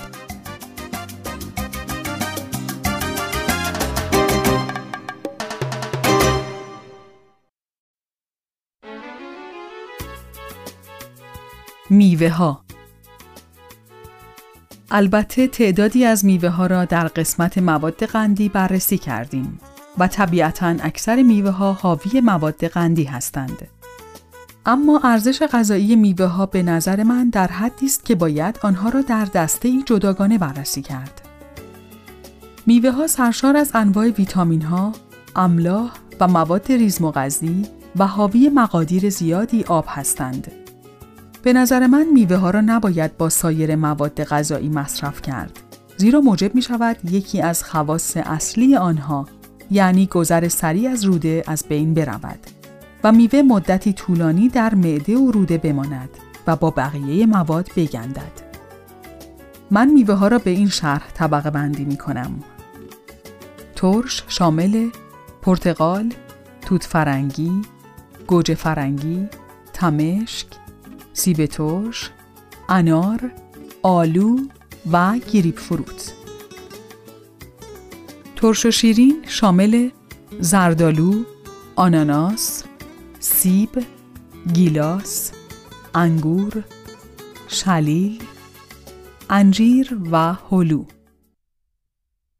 صیفی‌جات شامل هندوانه، طالبی، خربزه و گرمک.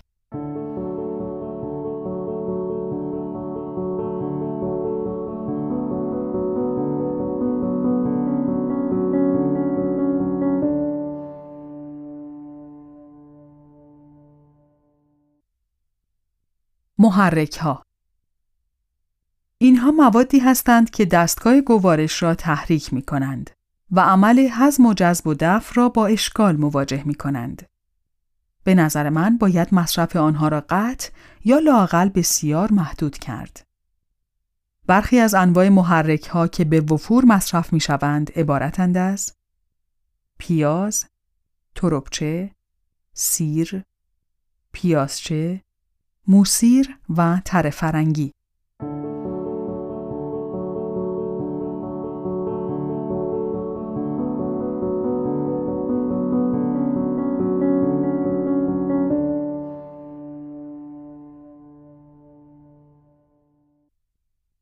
فیبرها فیبرهای خوراکی در سبزیجات، غلات و میوه ها یافت می شوند.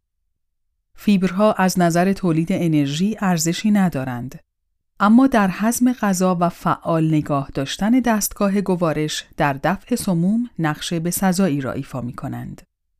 دفع سموم و احیانا دفع چربی های اضافی موجب می شود که فیبرها از سرطان روده و بیماری های مزمن دیگر پیشگیری کنند. تحقیقات نشان داده است که رژیم پر از فیبر در درمان و پیشگیری از دیابت مؤثر است.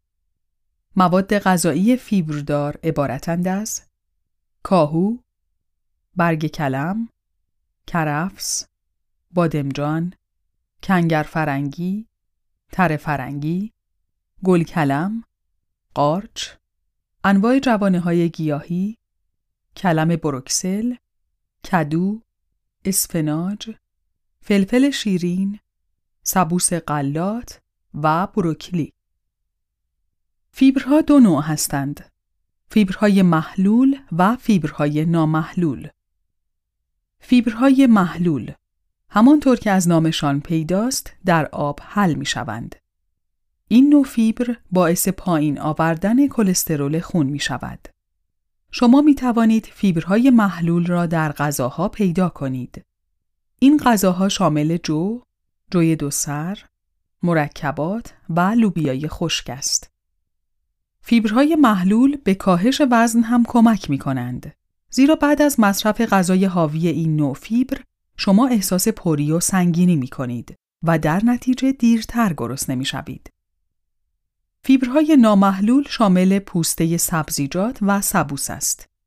این نوع فیبر خطر سرطان کلون همان سرطان روده بزرگ را کاهش می دهد. همچنین این نوع فیبر از عفونت روده بزرگ جلوگیری می کند. فیبرهای نامحلول در نان گندم سبوسدار، سبوس گندم، انواع سبزیجات مثل برگ کلم، گل کلم، پوست سیب و غیره وجود دارند. یک رژیم پر از فیبرهای نامحلول به کاهش وزن هم کمک می کند. زیرا همانطور که پیشتر گفته شد، اولا موجب احساس سیری می شود، دوما با اتصال به چربی های اضافی از جذب آنها در روده جلوگیری می کند و موجب دفع آنها از طریق مدفوع می شود.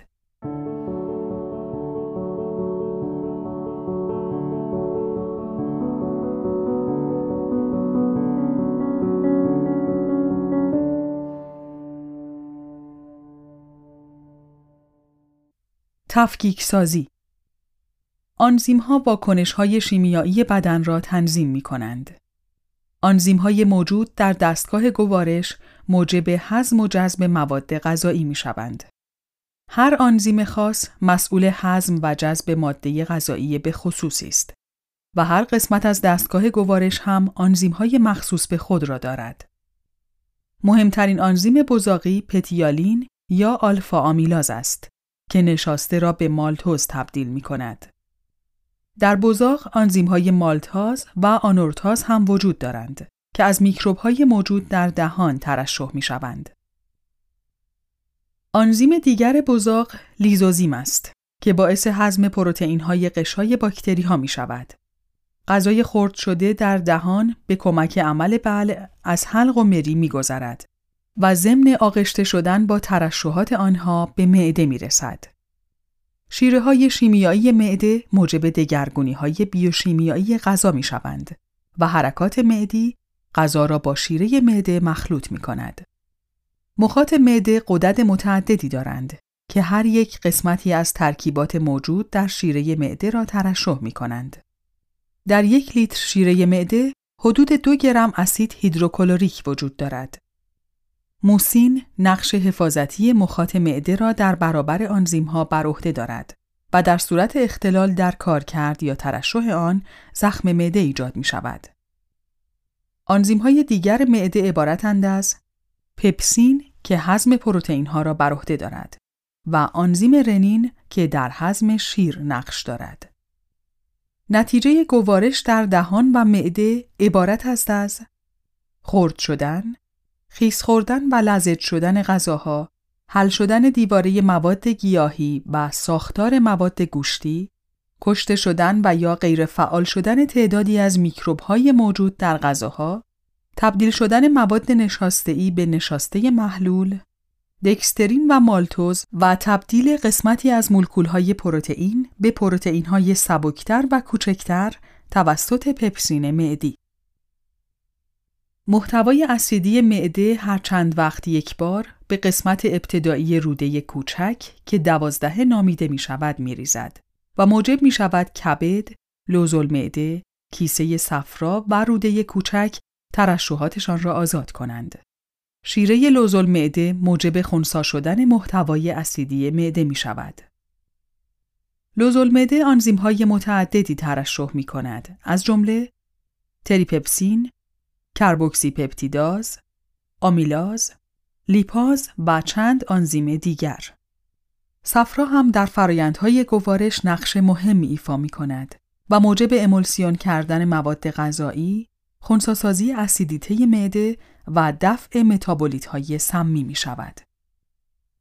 آنزیم های مترشحه از روده کوچک متعددند و برخی از آنها عبارتند از آمینوپپتیداز، لیپاز، لیستناز، مالتاز، ساکاراز و لاکتاز. تا رسیدن به روده بزرگ بیشتر مواد غذایی هضم و جذب شدهاند و فقط مقداری از غذاهای هضم نشدنی و مواد جذب نشده وارد روده بزرگ می شوند که مورد استفاده باکتری های مفید روده می شوند. همانطور که ملاحظه می کنید، تعداد آنزیم ها متعدد و مکانیزم هضم و جذب بسیار پیچیده است. هر کدام از این آنزیم ها به یک محیط اسیدی یا قلیایی خاص نیاز دارند و در محیط نامناسب یا در حضور ماده غذایی نامتناسب خونسا می شوند. حال می توان نگرانی و اصرار من به تقسیم بندی مواد غذایی مختلف را متوجه شد. فرض کنید شما برنج را با ماهی می خورید یا سیب زمینی را با گوشت.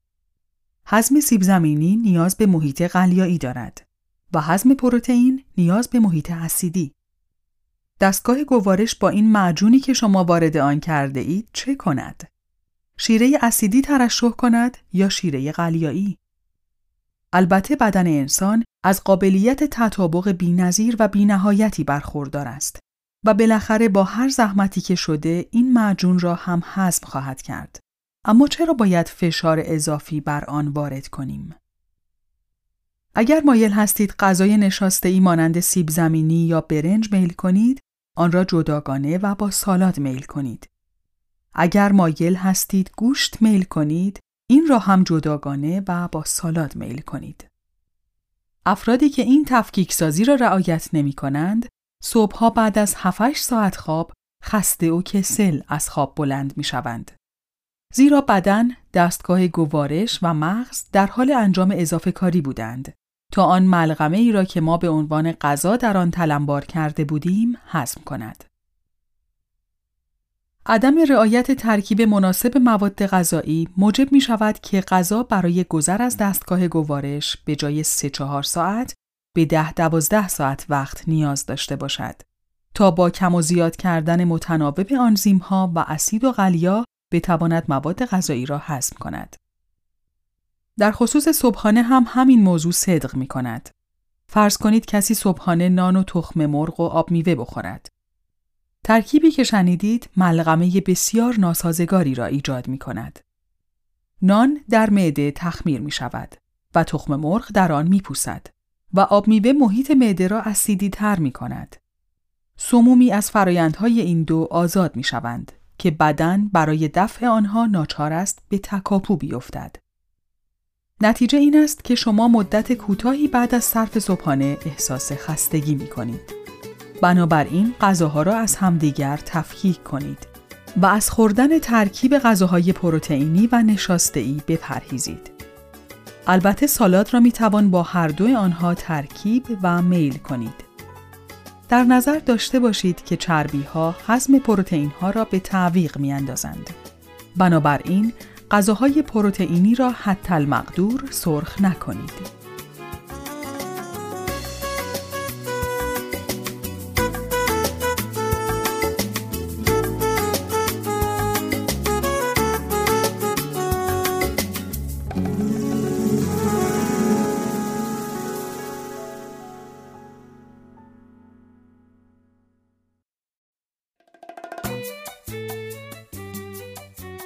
فصل 6 تنفس صحیح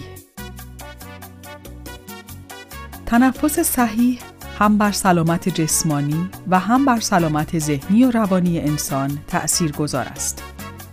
حتما شما هم این توصیه را شنیده اید که می‌گویند موقع عصبانیت نفس عمیق بکشید. این توصیه در تأثیرات مثبت تنفس صحیح بر مغز و روان انسان ریشه دارد. چند ده تریلیون سلول زنده بدن انسان بدون لحظه ای توقف تنفس می کنند و از طریق گردش خون اکسیژن را جذب و دیوکسید کربن را دفع می کنند. به خصوص سلول های مغز و قلب به کمبود اکسیژن بسیار حساس هستند و کمبود اکسیژن آنها را خسته می کند یا حتی از بین می برد. کارکرد صحیح و مطلوب بسیاری از سلول های بدن به دسترسی آنها به اکسیژن بستگی دارد. صحیح نفس کشیدن موجب می شود بدن بتواند از انرژی ذخیره شده در عضلات و کبد به خوبی استفاده کند و سموم را دفع کند و این به معنای تندرستی، تنومندی و طول عمر است. افراد بسیاری که به خستگی و افسردگی مزمن مبتلا هستند یا دچار گرفتگی عضلات و بیحالی و ضعف بدن هستند یا با وجود خواب خوب شب قبل دائما خمیازه می‌کشند قافل از این هستند که احتمالاً این علائم ناشی از کمبود اکسیژن بدن آنهاست. بیشتر افراد فقط از قسمت ناچیزی از ظرفیت تنفسیشان استفاده می کنند. دلیل این موضوع این است که از دیافراگم یا همان عضله اصلی تنفس کار نمی کشند. و به این ترتیب تنفس آنها سطحی و سریع است و عمق لازم را ندارد. های کوتاه و سطحی محیط خونسای خون و تعادل اسید و باز آن را برهم می‌زنند و در ترکیب شیمیایی خون اختلال وارد می کنند. عوارض تنفس کم عمق را نباید دست کم گرفت. بیماری های قلبی و درد سینه، استراب و افسردگی و سوء حازمه و اختلال در کارکرد صحیح سیستم اسکلتی فقط چند نمونه از عوارض تنفس غیر اصولی هستند. بعضی از پزشکان با استفاده از بهبود روش تنفسی در بیمارانشان و آموزش تنفس عمیق و آرام توانستند دردهای مزمن قلبی در بیمارانشان را درمان کنند. حرکت لنف در سیستم لنفاوی بدن به حرکت عضلات منوط است و مانند دستگاه قلب و عروق نیست که با پمپاژ قلب حرکت کند. تحقیقات دانشمندان ثابت کرده است که جدای از تحرک و ورزش که موجب به جریان انداختن لنف می شود، تنفس عمیق و حرکت دیافراگم در به حرکت انداختن سیستم لنفاوی بیشترین اثر را دارد. تنفس عمیق نیروی مکشی ایجاد می کند که مایع لنف را به حرکت در می آورد. اگر مایل هستید سیستم ایمنی بدنتان قوی باشد، روزانه حداقل 15 تا 20 بار عمیق نفس بکشید. به این ترتیب نه فقط سیستم لنفاوی را به حرکت در می آورید، سلول های بدن را هم با اکسیژن اشباع می کنید. تحرک سیستم لنفاوی از این بابت اهمیت دارد که بسیاری از سلول های سیستم ایمنی سلول های بیمار و مرده در آن جریان دارند. وقتی لنف به جریان می افتد، سلول های ایمنی فعالتر می شوند. سلول های مرده دفع می شوند و سلول های بیمار فرصت رشد و جایگزینی در بافت های بدن را پیدا نمی کنند. اشکال کار در اینجاست که بیشتر افراد فقط از طریق قسمت بالای قفسه سینهشان نفس می‌کشند. این کار موجب می شود قسمت هایی از ریه ها عملا هیچگاه مقادیر کافی از اکسیژن را نبینند و تهویه ناکافی صورت بگیرد. بهترین شیوه تنفس این است که زمان عمل بازدم دو برابر عمل دم باشد و نگه داشتن هوا در ریه ها چهار برابر زمان عمل دم سیستم یک چهار دو یعنی اگر عمل دم 8 ثانیه طول بکشد باید هوا را حدود 32 ثانیه نگه داشت و در 16 ثانیه از ریه ها خارج کرد. پر کردن ریه ها تا حد نهایی ظرفیتشان موجب حجیمتر شدن و حفظ انعطاف پذیری ها می شود و از بسته شدن راه های ریز تنفسی درون ها جلوگیری می کند. باز کردن تمامی راه های ریز تنفسی به معنای بهبود کیفیت تنفس، دفع بیشتر دیوکسید کربن و جذب بیشتر اکسیژن است. به این ترتیب مغز، قلب و ارگانهای دیگر برای فعالیت روزانه اکسیژن بیشتری در اختیار دارند و می توانند سوخت و سازشان را با کیفیت بیشتری انجام بدهند. البته رسیدن به حد مطلوب تنفس به تمرین نیاز دارد. به خصوص اگر مدتی هست که به تنفستان بی بوده اید یا ورزش نکرده اید، سعی نکنید با فشار آوردن و به زور زمان مذکور را رعایت کنید. این کار گاهی نیاز به چند هفته تمرین دارد. مثلا ممکن است در ابتدا بیش از 6 ثانیه نتوانید نفس عمیق بکشید. اما بعد از مدتی تمرین می توانید مدت تنفس عمیق را به ده ثانیه هم برسانید.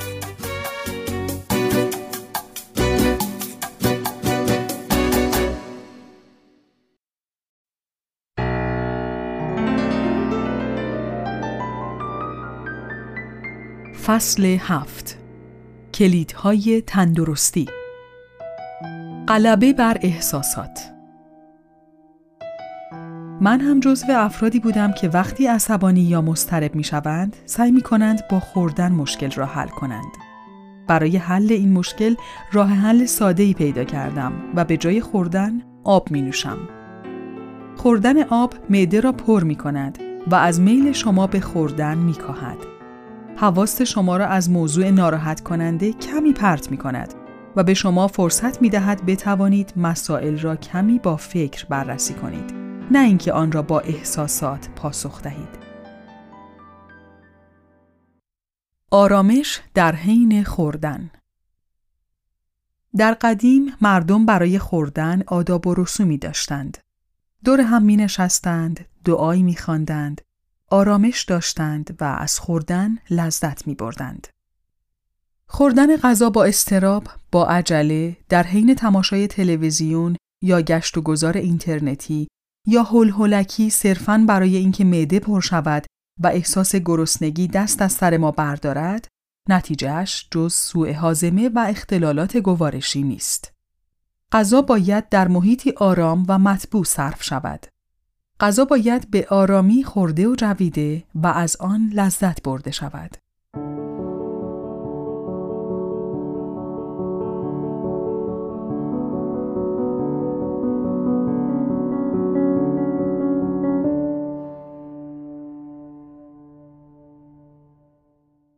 کم بخورید طولانی عمر کنید. تحقیقات ثابت کرده افرادی که کمتر می‌خورند طول عمر بیشتری دارند. این موضوع درباره حیوانات هم صدق می کند. اگر شما دو موش را زیر نظر بگیرید، به اولی زیاد غذا بدهید و به دیگری فقط در حد رفع نیاز بدنش، خواهید دید که موش اولی زودتر خواهد مرد. به جز عواملی مانند پرهیز از دخانیات و مواد مخدر، عوامل دیگری مانند ورزش، کمخوری و دفع راحتتر سموم در افزایش طول عمر مؤثر هستند. اگر به پرخوری عادت کرده اید و نمی توانید از آن دست بکشید، لاقل سعی کنید تا جایی که می توانید میوه و سبزیجات را جایگزین مواد غذایی دیگر کنید و با پرداختن به ورزش کالری های اضافی را بسوزانید. میوه ها و سبزیجات نه فقط کمک می کنند که شما کمتر به مواد غذایی مضر دست درازی کنید، به دفع سموم از بدن شما هم کمک شایانی می کنند.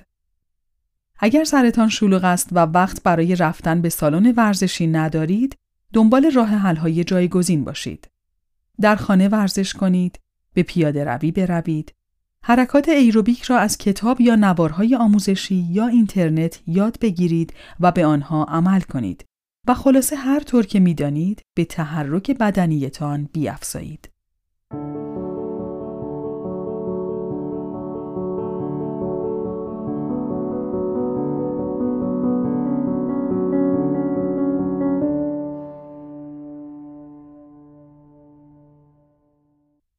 آب جدا، غذا جدا. نوشیدن آب شیره های گوارشی را رقیق و عمل هضم را مختل می کند. نتیجه مشخص است. یا غذا به خوبی هضم نمی شود و فرد به سوء حازمه و عوارض ناشی از آن دچار می شود یا معده تلاش می کند به ترشح شیره های گوارشی بیافزاید که این به معنای کار و فعالیت بیشتر و خستگی جسمی و ذهنی بیشتر است. اگر هر بار در حین غذا خوردن تشنه می شوید، سعی کنید نیم ساعت یا پانزده دقیقه قبل از شروع به غذا خوردن یکی دو لیوان آب بنوشید تا کسری آب بدن جبران شود و در حین غذا احساس تشنگی نکنید. نوشیدن آب و مایعات دیگر را بهتر است به دو سه ساعت بعد از غذا خوردن موکول کرد تا مراحل اصلی عمل هضم طی شده باشد. نوشیدن آب در حین غذا خوردن می تواند مراحل هضم و جذب را تا چندین ساعت به تأخیر و بدن را برای خلاص شدن از شر مواد غذایی درون دستگاه گوارش به زحمت بیاندازد.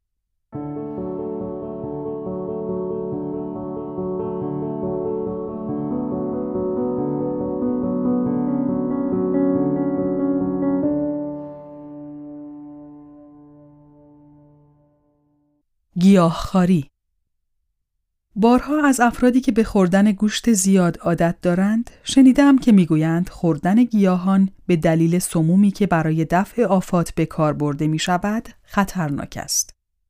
در جواب آنها می‌گویم اگر از داروها و هورمون‌هایی که به دامها تزریق می شود صرف نظر کنیم تمام این آفات در عضلات و بافتهای دامها متمرکز و غلیظ می شوند و شما چندین برابر آن سموم را یک جا مصرف می کنید. تا جایی که می توانید از خوردن گوشت پرهیز کنید تا از شر سموم در امان باشید.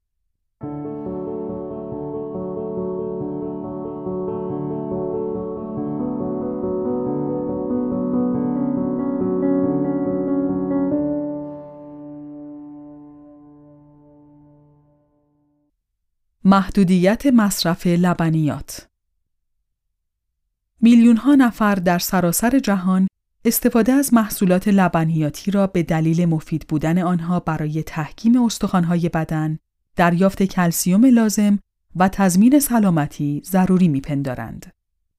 به نظر من چنین چیزی در خصوص لبنیات صحیح نیست یا لاقل همه حقیقت نیست. در لبنیات مقدار زیادی چربی و قند وجود دارد که مصرف آنها موجب بروز بیماری های خطرناکی مانند دیابت، افزایش فشار خون و سرطان می شود. به نظر من مصرف شیر برای افرادی خوب است که تغذیه بسیار نامناسبی دارند و به این ترتیب لاغل شیر می‌خورند تا کلسیوم، برخی ویتامین ها و مقداری از پروتئین بدنشان تامین شود. افرادی که از سبزیجات و میوه مداوم استفاده می کنند، از این طریق مقادیر کافی کلسیوم و ویتامین را جذب می کنند و به مصرف لبنیات که با مقادیر زیاد چربی و قند همراه هستند نیازی ندارند.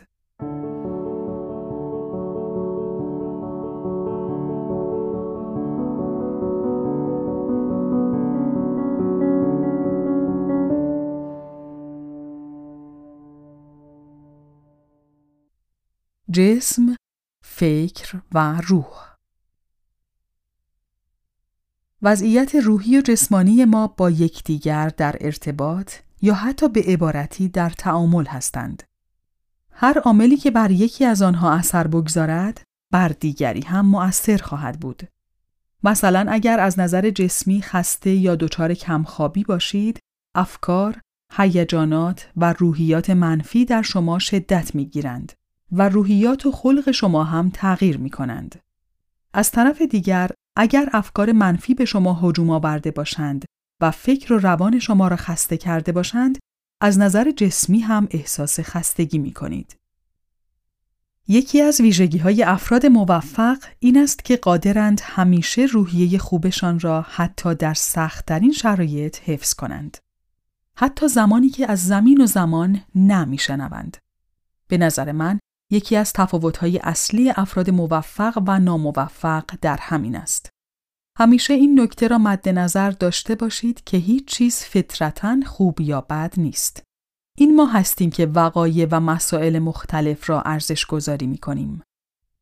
افراد موفق وقایع را به گونه ای ارزش گذاری می کنند که به آنها روحیه مثبت بدهد ولی افراد ناموفق دقیقاً برعکس عمل می کنند. یک فرد موفق شکست را وسیله ای برای پیشرفت می بیند. او عملا یک راه را که به نتیجه نمی رسد کشف می کند و حال می تواند راه های دیگر رسیدن به هدف را بررسی کند و از اشتباهات گذشتهاش بیاموزد. این طرز تفکر به اراده و قدرت جسمانی فرد نه فقط صدمه ای وارد نمی کند، ممکن است موجب قوی تر شدن او هم بشود. بنابراین مفتاح رسیدن به هدف این است که مسائل را به گونه ای در ذهنتان ارزش گذاری کنید که شما را در وضعیت فکری مثبتی قرار دهد تا جسم و روح با قدرت بتوانند شما را به سوی هدف سوق بدهند. اگر به مسائل بدبین باشید، جسمتان را ضعیف می کنید. بدبینی همه مسائل زندگی انسان را تحت شعا قرار می دهد. با تفکر منفی نه فقط کارها خوب پیش نمی روند، جسم هم از اثرهای منفی مانند سردرد، خستگی، گرفتگی عضلات و غیره بینصیب نمی ماند. البته همیشه این امکان وجود دارد که ما بهترین حالات فکری و جسمی را درونمان ایجاد کنیم ولی با این همه نتایج مورد نظر را به دست نیاوریم. نکته در اینجاست که اگر همیشه در حالت فکری و جسمی مناسب و بالایی باشیم، شانس رسیدن به اهدافمان را افزایش داده. زیرا می توانیم از نیروهای بالقوه درونمان حد اکثر استفاده را بکنیم. اگر از جنبه دیگر به این موضوع نگاه کنیم، باید گفت که ما که حقیقت واقعی مسائل را نمی‌دانیم و معیار قضاوتمان تصورات ذهنیمان است. پس چرا به جای اینکه به مسائل مثبت نگاه کنیم و نیروی درونیمان و دیگران را افزایش بدهیم، اصرار داریم که به مسائل با دید منفی نگاه کنیم و به جسم و روح و روانمان آسیب بزنیم. این که می‌گویم طرز تفکر بر وضعیت و قوای جسمانی تأثیر مثبتی دارد شعار نیست. اکثر مربیان موفق با اطلاع از این تأثیر متقابل سعی در افزایش توان و قوای جسمانی شاگردانشان دارند. مثال در این باره فراوان است.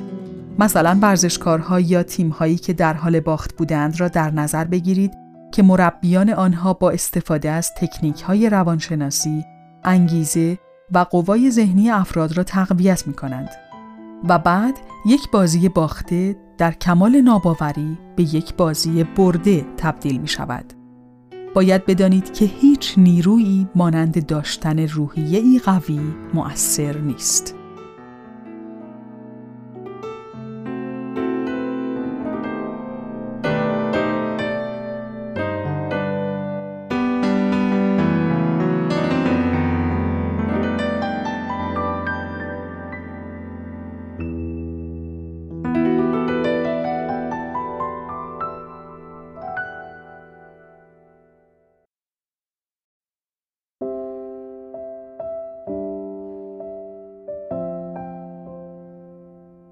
بخش دوم تندرستی در عمل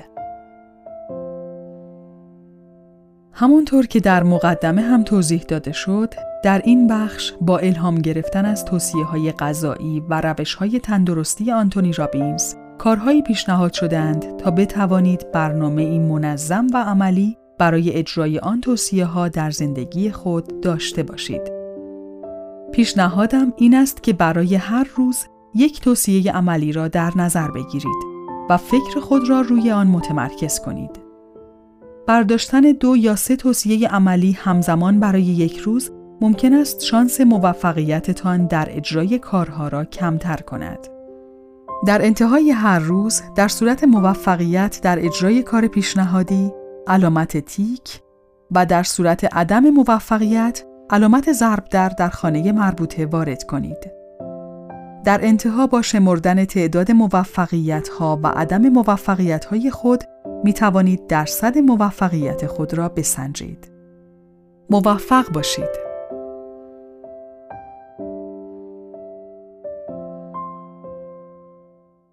امروز از مصرف گوشت و لبنیات پرهیز کنید. امروز یک قاشق روغن زیتون به سالاد یا غذایتان اضافه کنید. امروز سرخ کردنی ممنوع.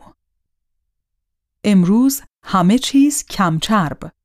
شیر کمچرب، ماست کمچرب، گوشت کمچرب و برای سوزاندن چربی های اضافی نیم ساعت اضافی پیاده روی کنید.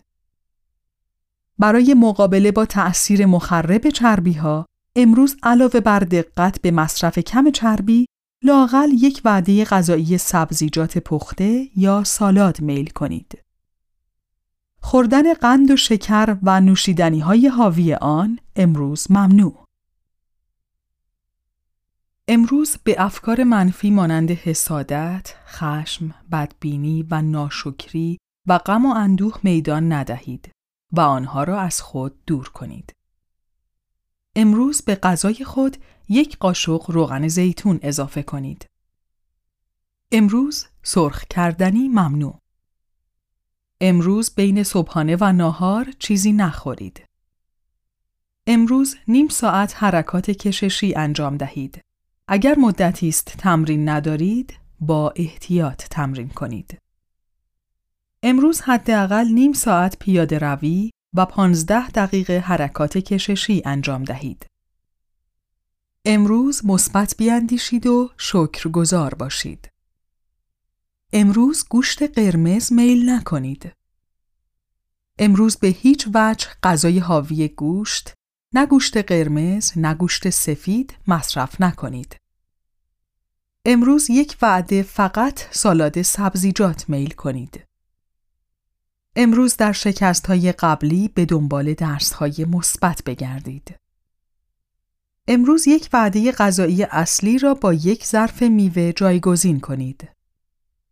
امروز یک مشت آجیل پاداش سالم چند هفته تلاش است. امروز پانزده دقیقه بیشتر ورزش کنید. امروز هر گونه غذای حیوانی ممنوع. پیشنهاد، نان، عدس، ذرت، شیر سویا، برنج، لوبیا، سیب زمینی، انواع سبزیجات و میوه. امروز شام فقط سالاد سبزیجات میل کنید. امروز فقط یک فنجان چای یا قهوه. بیشتر از آن ممنوع. به مدت یک هفته نوشابه گازدار ممنوع. امروز در هنگام نشستن، راه رفتن یا ایستادن قوز نکنید.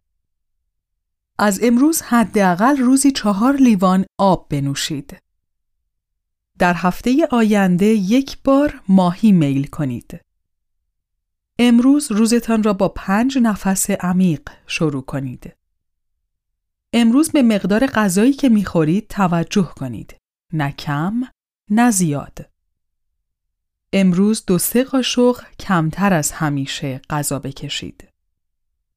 امروز حسرت، حسادت و گله و شکایت از زمین و زمان را کنار بگذارید. امروز نیم ساعت پیاده روی کنید. امروز به جای قهوه و چای از جوشانده های مفید دیگر استفاده کنید. جوشانده زیره، نعنا، کاسنی، دارچین یا گلاب و زعفران. امروز تنقلات ممنوع. امروز شیرینی و شکلات ممنوع.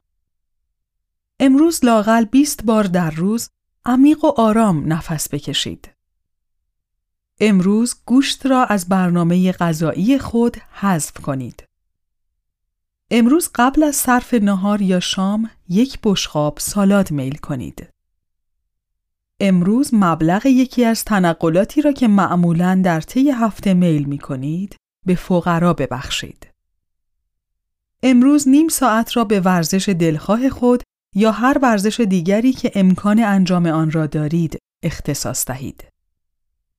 امروز فقط میوه و سبزیجات میل کنید. یک روز هزار روز نمی شود. امروز نیم ساعت از وقتتان را به استنشاق هوای پاک اختصاص دهید. اگر در شهرهای بزرگ زندگی می کنید، به نزدیکترین فضای سبز بروید. برای تأمین سلامتی قلب و عروق بدن خود امروز سرخ کردنی نخورید. امروز به خودتان یادآوری کنید که تنها نیستید و خدا در کارها یار و یاورتان است. امروز علاوه بر نیم ساعت ورزش ایروبیک شامل شنا، دوچرخه سواری و پیاده روی ده دقیقه به تقویت عضلات شکم، ران و کمر بپردازید. امروز لبنیات را قطع و به جای آن در دو وعده جداگانه یک ظرف میوه و یک ظرف سالاد میل کنید. امروز ده دقیقه حرکات نرمشی و نیم ساعت حرکات ایروبیک انجام بدهید. امروز قبل از ورزش کردن با ده دقیقه نرمش بدنتان را گرم کنید. امروز با دیدن نکات مثبت وقایع انگیزه تان را برای تلاش و مبارزه بیشتر کنید. امروز پرخوری ممنوع. امروز بعد از ورزش دقت کنید که زمان کافی به سرد کردن بدنتان اختصاص بدهید. امروز به بهداشت دهان و دندان اختصاص دارد. مسواک بعد از هر بار غذا، تعیین وقت برای معاینه دندانها، قند و شکر ممنوع و غیره. امروز از خوردن گوشت پرهیز کنید. امروز سعی کنید در میان تنفس معمولی نفسهای عمیق و آرامی هم بکشید. امروز برای ماه آینده تان یک برنامه ورزش تنظیم کنید. حداقل هفته ای سه بار به مدت یک ساعت. امروز شکر و قند ممنوع. امروز ضربان قلبتان را در حین پیاده روی بسنجید و سعی کنید آن را به سطح ایدئال ضربان قلب سنتان نزدیک کنید. شیرینی، نوشابه های حاوی قند، شکلات، کیک و بیسکویت ممنوع مگر اینکه امروز روز تولدتان باشد. امروز یک ساعت قبل از خوردن غذا دو لیوان آب بنوشید. امروز پانزده دقیقه به حرکات کششی و نیم ساعت به انجام حرکات ایروبیک بپردازید. امروز در حین غذا خوردن آب ننوشید. امروز یکی از عادات بد غذاییتان را کنار بگذارید. از امروز حداقل روزی چهار لیوان آب بنوشید. امروز به حالت صحیح نشستنتان دقت کنید تا بر ریه ها فشار وارد نشود. امروز از آنچه برای سلامتی شما مضر است پرهیز کنید. امروز صبحانه را فقط به میوه و شام را به سالاد اختصاص بدهید. امروز با صرف سالاد سبزیجات همراه با ناهار و شام به فرایند هضم در دستگاه گوارش کمک کنید. نوشیدن چای و قهوه بیش از یک فنجان برای معده مضر است. پس بیش از یک فنجان ممنوع. امروز غذایتان را قبل از بلع خوب بجوید. امروز بین ناهار تا صبحانه چیزی نخورید. امروز از خوردن غذاهای حاوی گوشت قرمز خودداری کنید. امروز برای سوزاندن مقداری از چربی های اضافی نیم ساعت بیشتر از همیشه پیاده روی کنید. امروز یک وعده از غذایتان را به سالادی مفصل اختصاص دهید. امروز آنچه برای شما مضر است میل نکنید. امروز از میوه غافل نشوید. یک وعده را به میوه های آبدار اختصاص بدهید. امروز تنقلات حاوی چربی های مخفی میل نکنید. مانند چیپس، شکلات، انواع شیرینی خامعی و غیره. امروز یک وعده ماهی مصرف کنید. امروز در مصرف چربی ها و روغن خصاصت به خرج دهید. امروز صبحانه فقط میوه میل کنید. امروز غذاهای حیوانی را از برنامه غذاییتان حذف کنید. امروز در مقدار و کیفیت خوردن تعادل را همواره حفظ کنید. امروز به حفظ تعادل در مصرف نشاسته و مواد شیرین دقت کنید. امروز در مصرف پروتئین به خصوص پروتئین حیوانی زیاده روی نکنید. آنچه برای کبد، کلیه و قلب مضر است امروز نخورید. امروز تنقلات میل نکنید. امروز یک عادت بد که سلامت جسمانی شما را تهدید می کند کنار بگذارید. سیگار کشیدن، تند غذا خوردن، حل خوردن و غیره. پس از یک صبحانه میوه‌ای یک ورزش صبحگاهی انجام بدهید یا برعکس. امروز از مواد غذایی سرطانزا دوری کنید. سرخ کردنی ها، غذاهای کنسروی مانند سوسیس و کالباس، چربی حیوانی و مواد غذایی دودی مانند برنج دودی، ماهی دودی و غیره. امروز صبحانه میوه میل کنید. امروز بی تحرکی ممنوع. از هر فرصتی برای سوزاندن کالری های اضافی استفاده کنید. بیرون بردن آشغالها، گردگیری یا تغییر دکور منزل. امروز لاغل در یک وعده غذاییتان جز میوه چیز دیگری میل نکنید. امروز فاصله بین صبحانه و ناهار چیزی میل نکنید. امروز وقتی را به مطالعه یا مشورت با افراد مطلع در خصوص خواص انواع ویتامین ها و مذرات مصرف بیش از حد آنها اختصاص دهید. امشب فقط سالاد سبزیجات میل کنید. امروز شیرینی و شکلات ممنوع. امروز به اندازه نیاز بدنتان کالری مصرف کنید، نه بیشتر. از خوردن تنقلات خودداری کنید. امروز از هرچه که برای سلامتی بدن شما مضر است دوری کنید. سیگار، دود، عصبانیت، نوشابه های گازدار و حاوی قند.